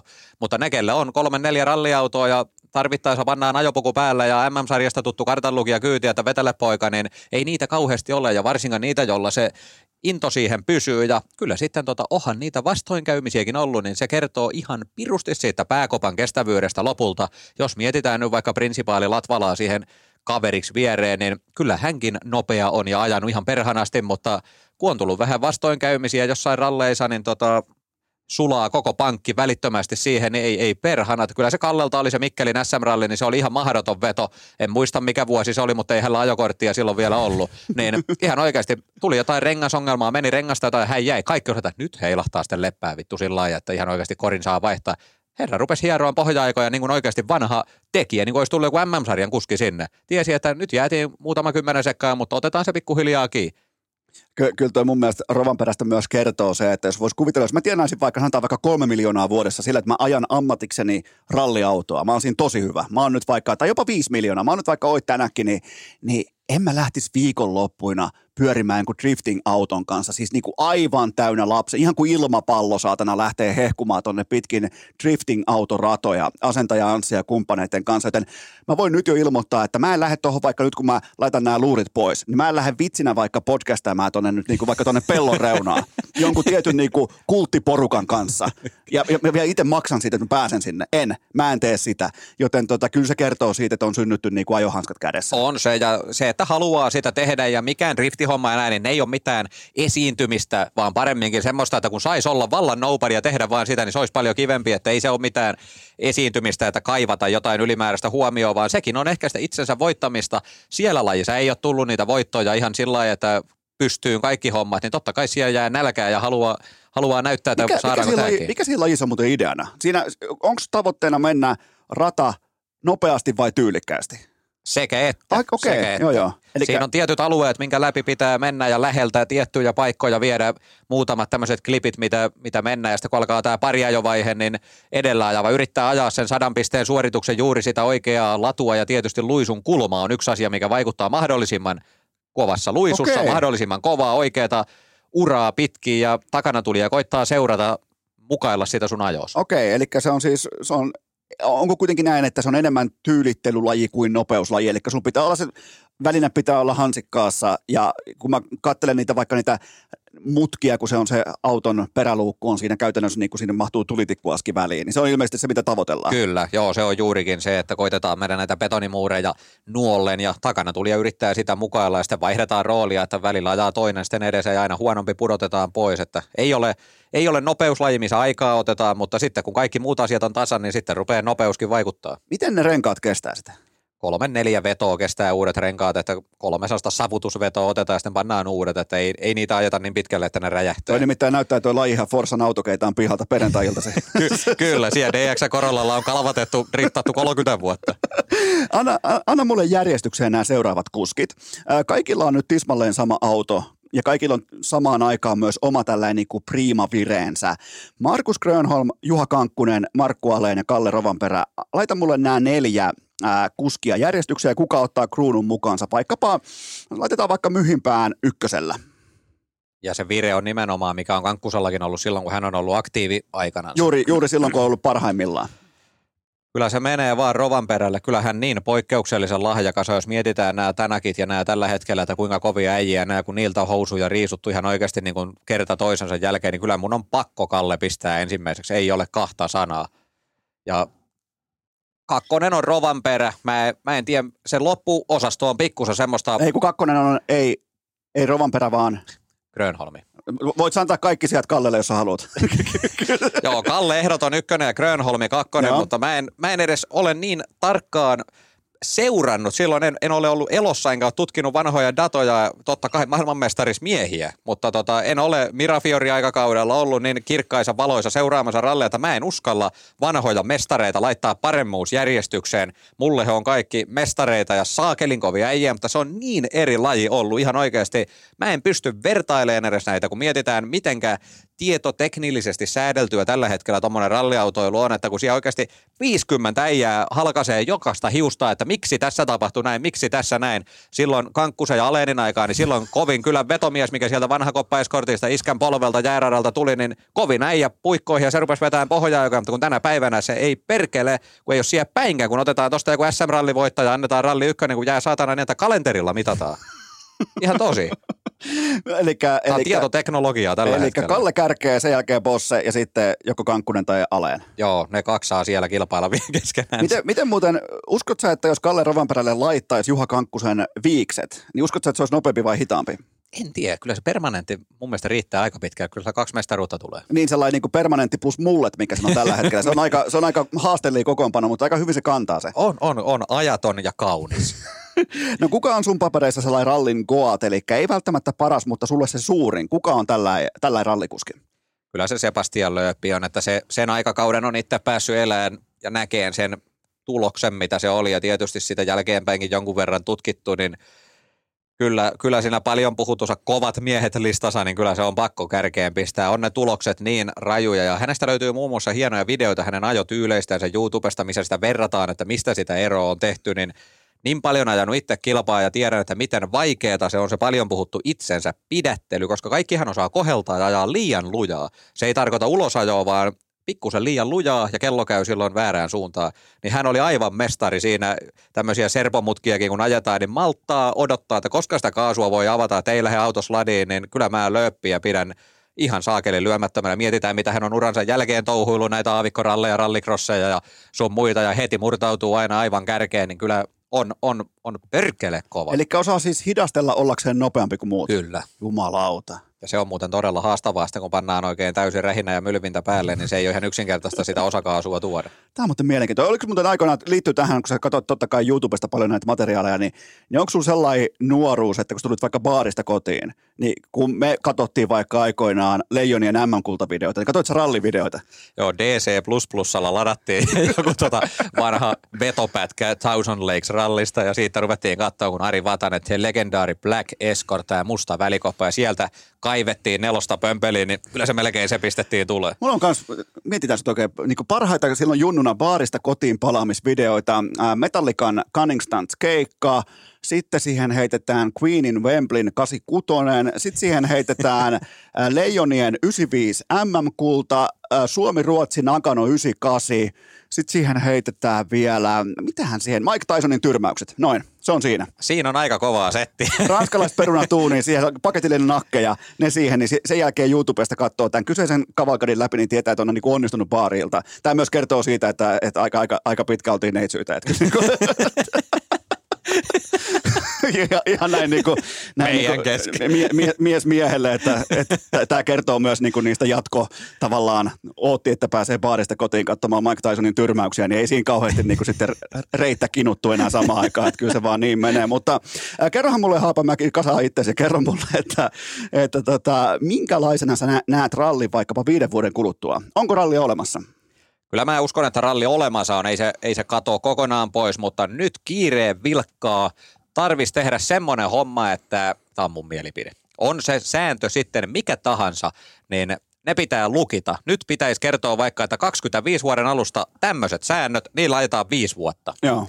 Että oikeasti saataisiin niitä autotehtaita mukaan, koska nyt on se tilanne, että tämä Ralli 1 auto, mikä on tällä hetkellä kärkipeli, niin se on niin hurja, niin erikoinen monsteri, että semmoisen rakentaminen ja mennä voittaa noin kilpailut jollain omalla keksinnöllänsä, niin vie aika paljon aikaa. Ja jos noita sääntöjä muutellaan vuoden kahden välein, niin eihän sinne kukaan tule väliin edes munaan itteensä. Ja juuri kun saatiin sen nyt neljällä pyörällä liikkuu ja vetää, niin taas vaihtui säännöt. Ja että pitäisi lukita tämä tilanne. Ja sellainen, niin kuin, sellainen auto, mikä on A, edullista valmistaa. Se on sähköauto, se pitää ihan saatanallista ääntä. Se jostain syystä haisee bensalle. En tiedä mistä syystä, mutta se haisee bensalle, kun se menee ohi. Ja, ja tolla kompolla tuodaan vähän niin kuin kuljettajia samalle viivalle, niin silloin se kovin rattimies voittaa. Kyllä. Niin, niin silloinhan ralli, rallihan tarvisi, tällä hetkellä se on joko, se on, siellä on puolitoista hyvää kuskia, siellä on kaksi hyvää kuskia, puolitoista hyvää tallia suurin piirtein näin niin kuin raasti ilmoitettuna, niin eihän, eihän se motivoi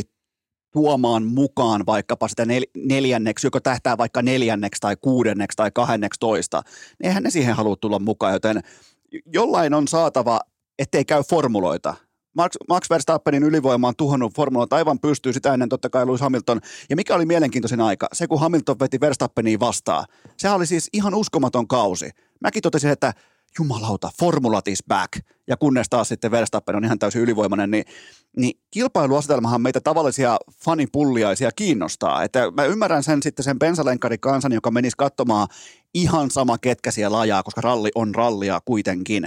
Mutta mut nimenomaan siltä kantilta, että se ralli perustelisi oman olemassaolonsa ja se olisi myös samaan aikaan tasaisempaa kilpaurheilua, niin siinä on aika mielenkiintoinen haaste. Siinä se on, millä se ihan oikeasti menisi eteenpäin. Ja se, että ei tiedetä, kuka voittaa etukäteen, ja niitä ei ole ainoastaan kaksi niitä jätkiä. Koska jos mietitään nytkin Jyväskylää, että sieltä jäi Kalle ja Tänakki ja Lappi pois, niin kyllä se aika hiljaiseksi se hyrinä valitettavasti meni. Että niitä Joo, ei taisi olla oikeasti aika henkilöitä, niin 15 kappaletta, mikä saattaa sen kisan voittaa. Jollain on hyvä päivä, latu maittaa, niin kansa huutaa seisaallansa ja seuraavassa rallissa joku muu, että autoja pehmentämällä totta kai siihen päästään, mutta kyllä mä uskon, että noita ei se raha, se on ihan sama maksaako se 300 000 vai 800 000 se auto, jos tuommoista touhua tehdään, niin se, se on sivuseikka, mutta siihen pitää olla valmius, että sinne päästään mukaan ja siinä ollaan pitkään, ei tällä nyt, että niitä puljataan.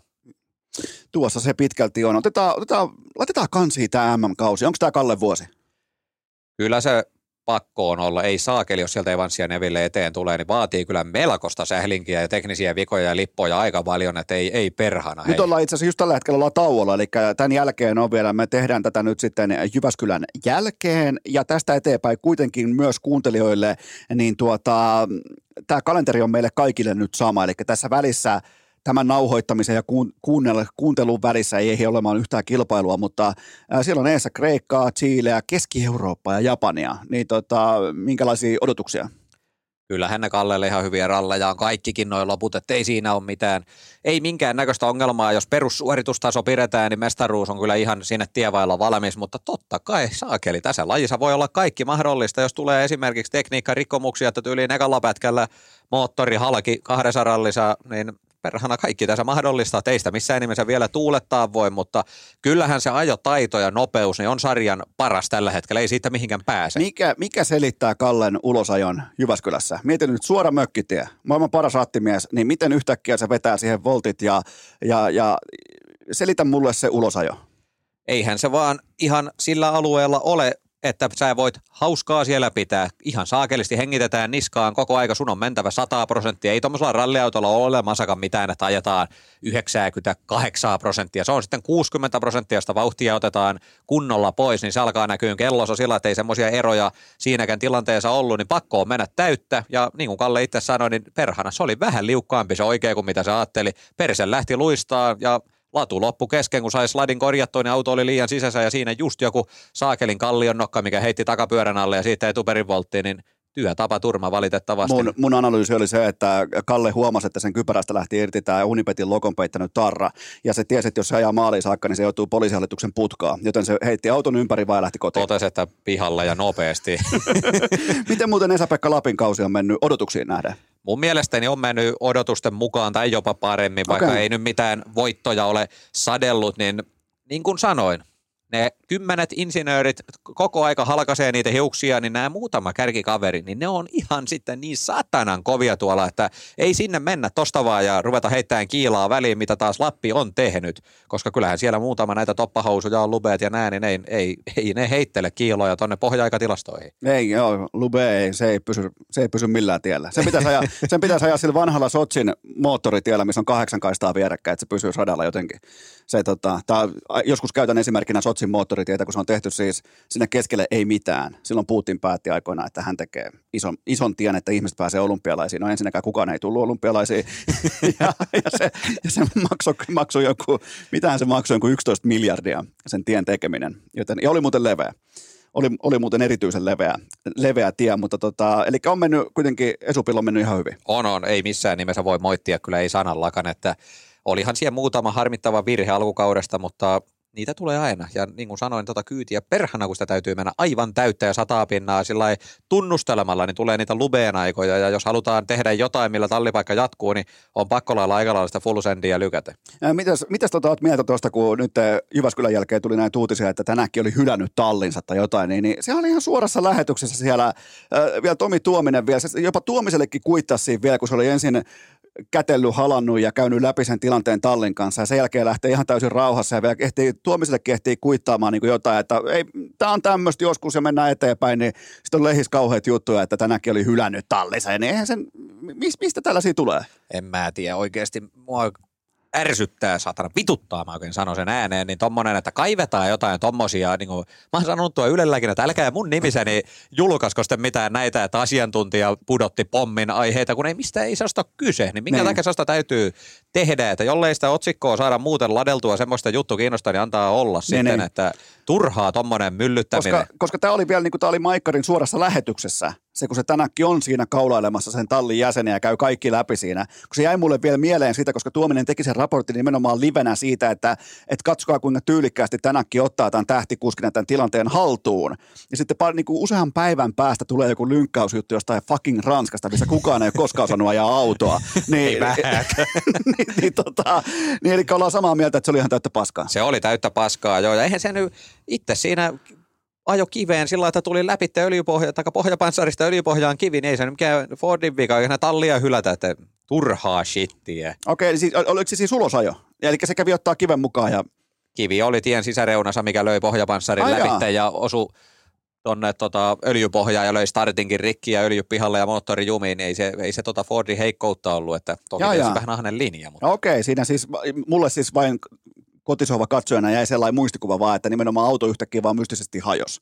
Joo, kyllä, siltä se näytti televisiolähetyksissä näissä, mutta kivi siellä löi reijän pohjaa. Okei, no niin, eli Haapamäki. Nyt, nyt, on- nyt on vahva niin tällainen haapamäkeläinen vastahyökkäys Ranskaa kohtaan. Meillä on kaikki faktat täällä. Meillä on täällä, meillä on täällä Hirsistudiolla kaikki faktat käytössä, mutta puhutaanpas vähän Haapamäen omasta, omista ajeluista ja nimenomaan haabagista ja kaikesta tästä. Niin miten se on kisat mennyt ja mitä ylimalkaa ajat ja, ja, ja näin poispäin. Niin kerropas vähän siitä maailmasta. ajan rallycrossia RX Masters-kilpailuita tänä vuonna, eli Suomessa ajettavia kansallisia kilpailuita. Rallycrossi kansa vähän niin kuin jakaantui SM-sarja ja SM-sarja RX Masteriporukka jakaantui ja mä oon siellä Mastereissa ollut nyt mukana ja suomeksi sanottuna on tätä viikonloppukeikkaa sen verran runsahasti tällä hetkellä, että en SM-sarjaan edes lähtenyt, vaan ajan kolme yksittäistä kisaa tänä vuonna ja kaksi niistä on taivallettu. Eka olin toinen ja toisessa kohelsin autoni huonoon kuntoon, oli vähän liian ahneet linjat ja meni vähän tukivarsia poikki sun muuta. Siellä jäimme finaalin ulkopuolelle ja nyt sitten kauden viimeinen huipennus on Hyvinkäällä vielä syyskuun alussa, niin tota, Okei. siellä tempasemme vielä, mutta yli 600 heppasia nelivetosia superkaariautoja, eli niin sanotusti nopeimpia koppiautoja, mitä nyt on olemassakaan, että kyllä se niin kuin ihan korkeinta tasoa, millä voi tota lajia harrastaa Suomen maassa. Okei, eli Hyvinkäälle kaikki katsomaan. Voi olla muuten just silleen, että tämä jakso tulee just ennen Hyvinkään kisaa tai sen jälkeen. Toki mä oletan, jos tämä tulee sen jälkeen, niin kaikki on jo käynyt katsomassa. Kaikki on ollut Kaikki on paikalla. käynyt katsomassa. Niin tota, äh, kerros vähän siitä elämästä, kun ilmeisesti säkin tykkäät siitä hetkestä, kun pääsee vähän rauhassa rassaamaan autoa. Niin onko se, onko se niin kuin se leipä ja voi siinä? Tykkäät sä rassata autoa?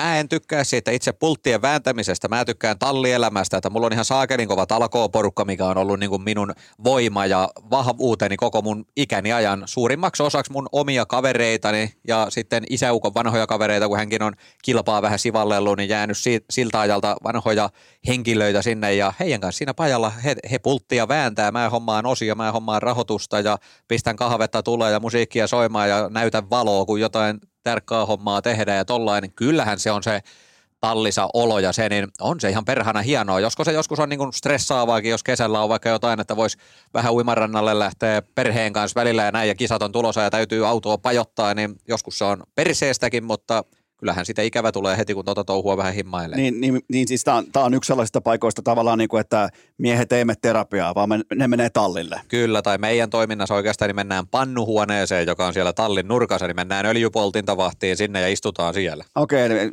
mitäs, mitäs kaikkea muuta sieltä löytyy sieltä? Mitä, mitä, niin kuin tavallaan, mitä löytyy tästä legendaarisesta huolteen? Onko siellä niin kuin jotain tiettyjä vaikka tuotteita tarjolla tai vastaavaa? Kyllä siellä joskus pikkusen tuotemaisteluitakin on ollut ja Okei. sitten tota, ajopukuja, ajokintaita, vanhoja kaikkia sponssihommia, mitä on ollut jotain julisteita tehty ja nyt Henri Haapamäestä rallin Suomen mestari ja lähden mukaan tukemaan nuorta lahjakkuutta, niin tämmöisiä on siellä teipillä seinissä kiinni. Se on ikään kuin vähän semmoinen mun vanha museo, niin se on mukava, lämmin, hiljainen tiilirakennus siellä meidän talomme alakerrassa. Ihan mukava mökö. No puhutaan vähän joka miesluokasta. Sä oot sitä, sitäkin oot ajanut. Kyllä, kyllä sitä ajettiin tosi aktiivisesti silloin 15-vuotiaana aloitettiin ja siitä oikeastaan tämä totisempi autourheiluhomma lähtikin käyntiin, että kolme vuotta tahkottiin sitä ja siihen maailman aikaan ei tämmöisiä Kalle Rovanperä-tyyppisiä ajokortin saamisia ja alaikäisenä rallin ajamista tunnettukaan, että silloin kun 18 täytti sitten, että sai ajokortin, niin silloin hommattiin välikoppa eskortti ja sillä ruvettiin sivaltelemaan rallia, niin siitä se lähti. Mä olin aikoinaan pikkupoikana. Mulla on ihan sellaisia niin kuin ihan nassikkamuistoja jostain jokamiesluokka kisasta. Eli siellä autot meni hirvittävän kovaa, ne piti kovaa ääntä. Se sai makkaraa aina. Sen muistan aina, että makkaran haju tuli nenään. Kyllä, siitä ja mulle tänä jäi, päivänäkin. si- siitä jäi ikuisesti jokki. Ke- Kerro mulle jokkiksen säännöt. Eli kaikilla pitää, okei mä en nyt puhu mitään, koska mä en tiedä mitä aiheesta, mutta joku mulle joskus kävi tämän läpi niin nimenomaan. Että siinä on itse asiassa aika mielenkiintoista, että miten ne autot tehdään kautta tuodaan radalle. Joo, autoihin on tietyt säännöt totta kai, että minkälaisia ne pitää olla ja mitä saa rakentaa. Ja kun kilpailuun osallistuu, niin jokainen kuljettaja sitoutuu, että hänen auto on myynnissä sen päivän jälkeen. Niin olikin jo. Ja se on nykyään kaksi tonnia se hinta ja, ja tota, se on noussut se hinta koko aika. Siitä on tietysti ollut paljon keskustelua, että mikä se pitäisi olla, mutta kaksi tonnia se on nyt ja kaikki kilpailijat ja sitten paikalla olijat, joilla on tämmöinen lisenssi ja tutkinto tähän hommaan, niin he saa tehdä tarjouksen, joka taitaa maksaa nykyään kolme kymppiä.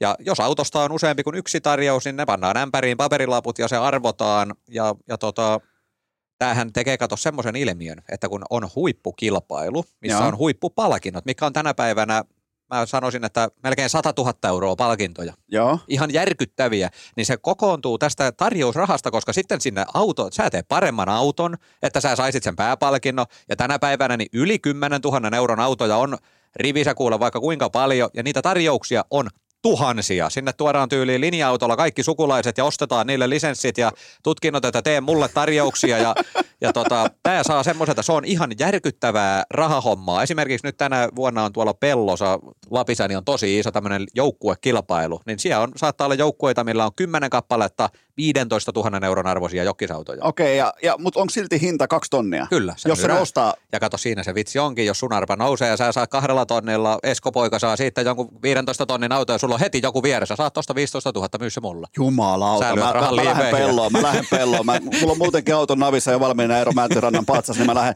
mä lähden pelloon ja Kyllä. mä, mä lähden ostaa meille. Mä, me voidaan tehdä tiimi sitten sen jälkeen. Mä ostan- Todella. Ja mä ostan oikeastaan useamman. Mä ostan suoraan vaikka jonkun 10 tai 20 autoa sieltä. Mä tuon ne, mä, mä tuon ne tuolla Lapin junalla, mä tuon ne tuohon Pasilaan ja lähdetään ajelemaan niitä yksi kerrallaan pois siitä. Kato, tehdään bisnestä. Joo, joo, joo, ei siinä, se on noin helppoa, se on siinä, tollain sinne menee nytkin semmoinen 10 000 ihmistä varmaan tekee ton täysin saman tempun ja todellisuudessa tulee poru kurkusa kot, joku on hakannut tonnin niihin tarjousrahoihin, eikä saanut auton autoon, niin. Joutuuko, joutuuko niihin laittamaan sitten, eli sä et meentä sun rahaa, jos ei sun nimeä nosteta, mutta totta kai sun pitää olla se tutkinto tehtynä tälleen. Se jää, to- se tarjousraha sinne tietysti se 30.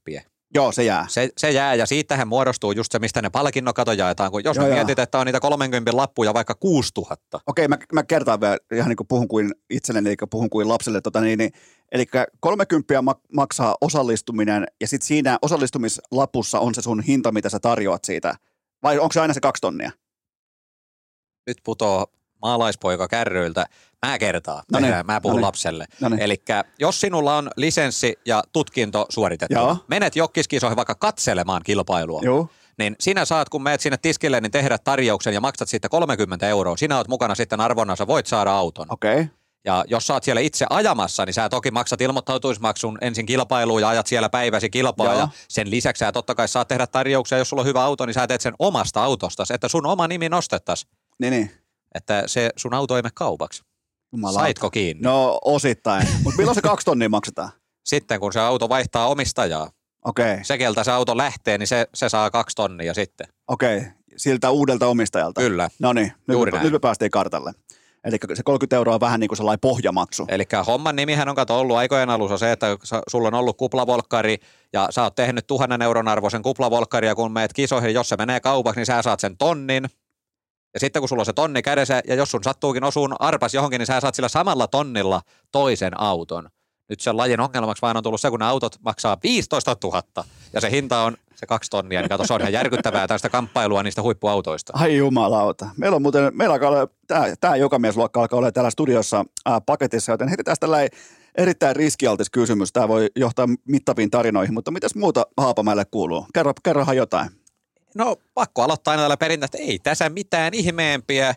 YouTube-hommia on vähän tehty tässä ja se, siihen olisi kova kiinnostus. Samoin niin kuin mä olen ihan julkisesti sanonut, että omaan telkkariohjelmaan mulla on myös kova kiinnostus, että mä haluaisin tehdä tämmöisen jonkun Armani-tyyppisen tai tämmöisen, missä esiteltäisiin vaikka jotain ammatteja tai sitten jotain tosi erikoisia paikkoja. Mä oon sitä jonkun verran harrastanut itsekin, että on vähän kesälomareissua vedelty Suomessa ja käyty jossain hylätyillä sairaaloilla sun muita ja tehnyt siitä johonkin Instagramiin pätkiä, niin porukka on ollut ihan liekeisä, että ihan saakelin komeata, niin tota, mua kiinnostaisi tämmöisiä paikkoja kiertää tai sitten just näitä erikoisammatteja esimerkiksi ja, ja tota, mitä nyt muuten sitten rallin, rallin TV-juontajana, rallin SM-sarjan osalta ja asiantuntijana rallin MM-sarjan osalta Ylellä ja, ja tota, kaiken maailman juontokeikkaa. Mä teen aika paljon, että tämmöistä kansanmiehen puhe, puhehommaa, että mä nyt olen menossa tanssii tähtien kanssa tai missikisaa juontaa, en mä oon semmoinen smokkimies, vaan mä oon enemmän semmoinen, kun on joku tota, kuorma-auto ja lanseeraustilaisuus, niin mä saan irroteltua sen porukan sieltä, että ruvekkaa sä ja jörrikät nouseen pystyyn ja katsotaan, millainen moottori on uudessa Volvossa, niin se on enemmän mun se alue. Eli kaikki tällä niin kuin esiintyvä ala kiinnostaa. Kyllä, kyllä. Mulla on ohjelmaidea. Öö, on auto, sä ajat sitä vähän niin kuin ajetaan vaikka Jyskelän ralliteitä, sä ajat sen rikki. Sen jälkeen asentaja Anssi korjaa sen, niin sen jälkeen mä ostan sen kahdella tonnilla. Siinähän se, se on. on siinä. Se on Meillä on siinä. kaikki. Se on ihan täysin. Meillä on kaikki. Kato, ei tarvitse palkata ketään kallista, me ollaan kaikki tosi halpoja. Ei tarvitse palkata mitään rovan perää vetonauraksi, koska se on helvetin kallis, joten se on tässä. Se on ihan täysin siinä. Ja siis tosahan, tosa vitsissä on puolet totta. Perkele ihmiset haluaa katsoa sitä, mihin ne samaistuu. Kyllä. Jos niin kun mä mietin omia tupekohelluksia, niin jos mä koitan tehdä jotain piru hienoa, niin ei katota. Mutta kun teet jotain, että oikeasti tappelet jonkun ruohonleikkurin kanssa kotona autotallissa ja puhutaan paskaa äijien kanssa, niin saatana 50 000 ihmistä kattelee. Joo, joo.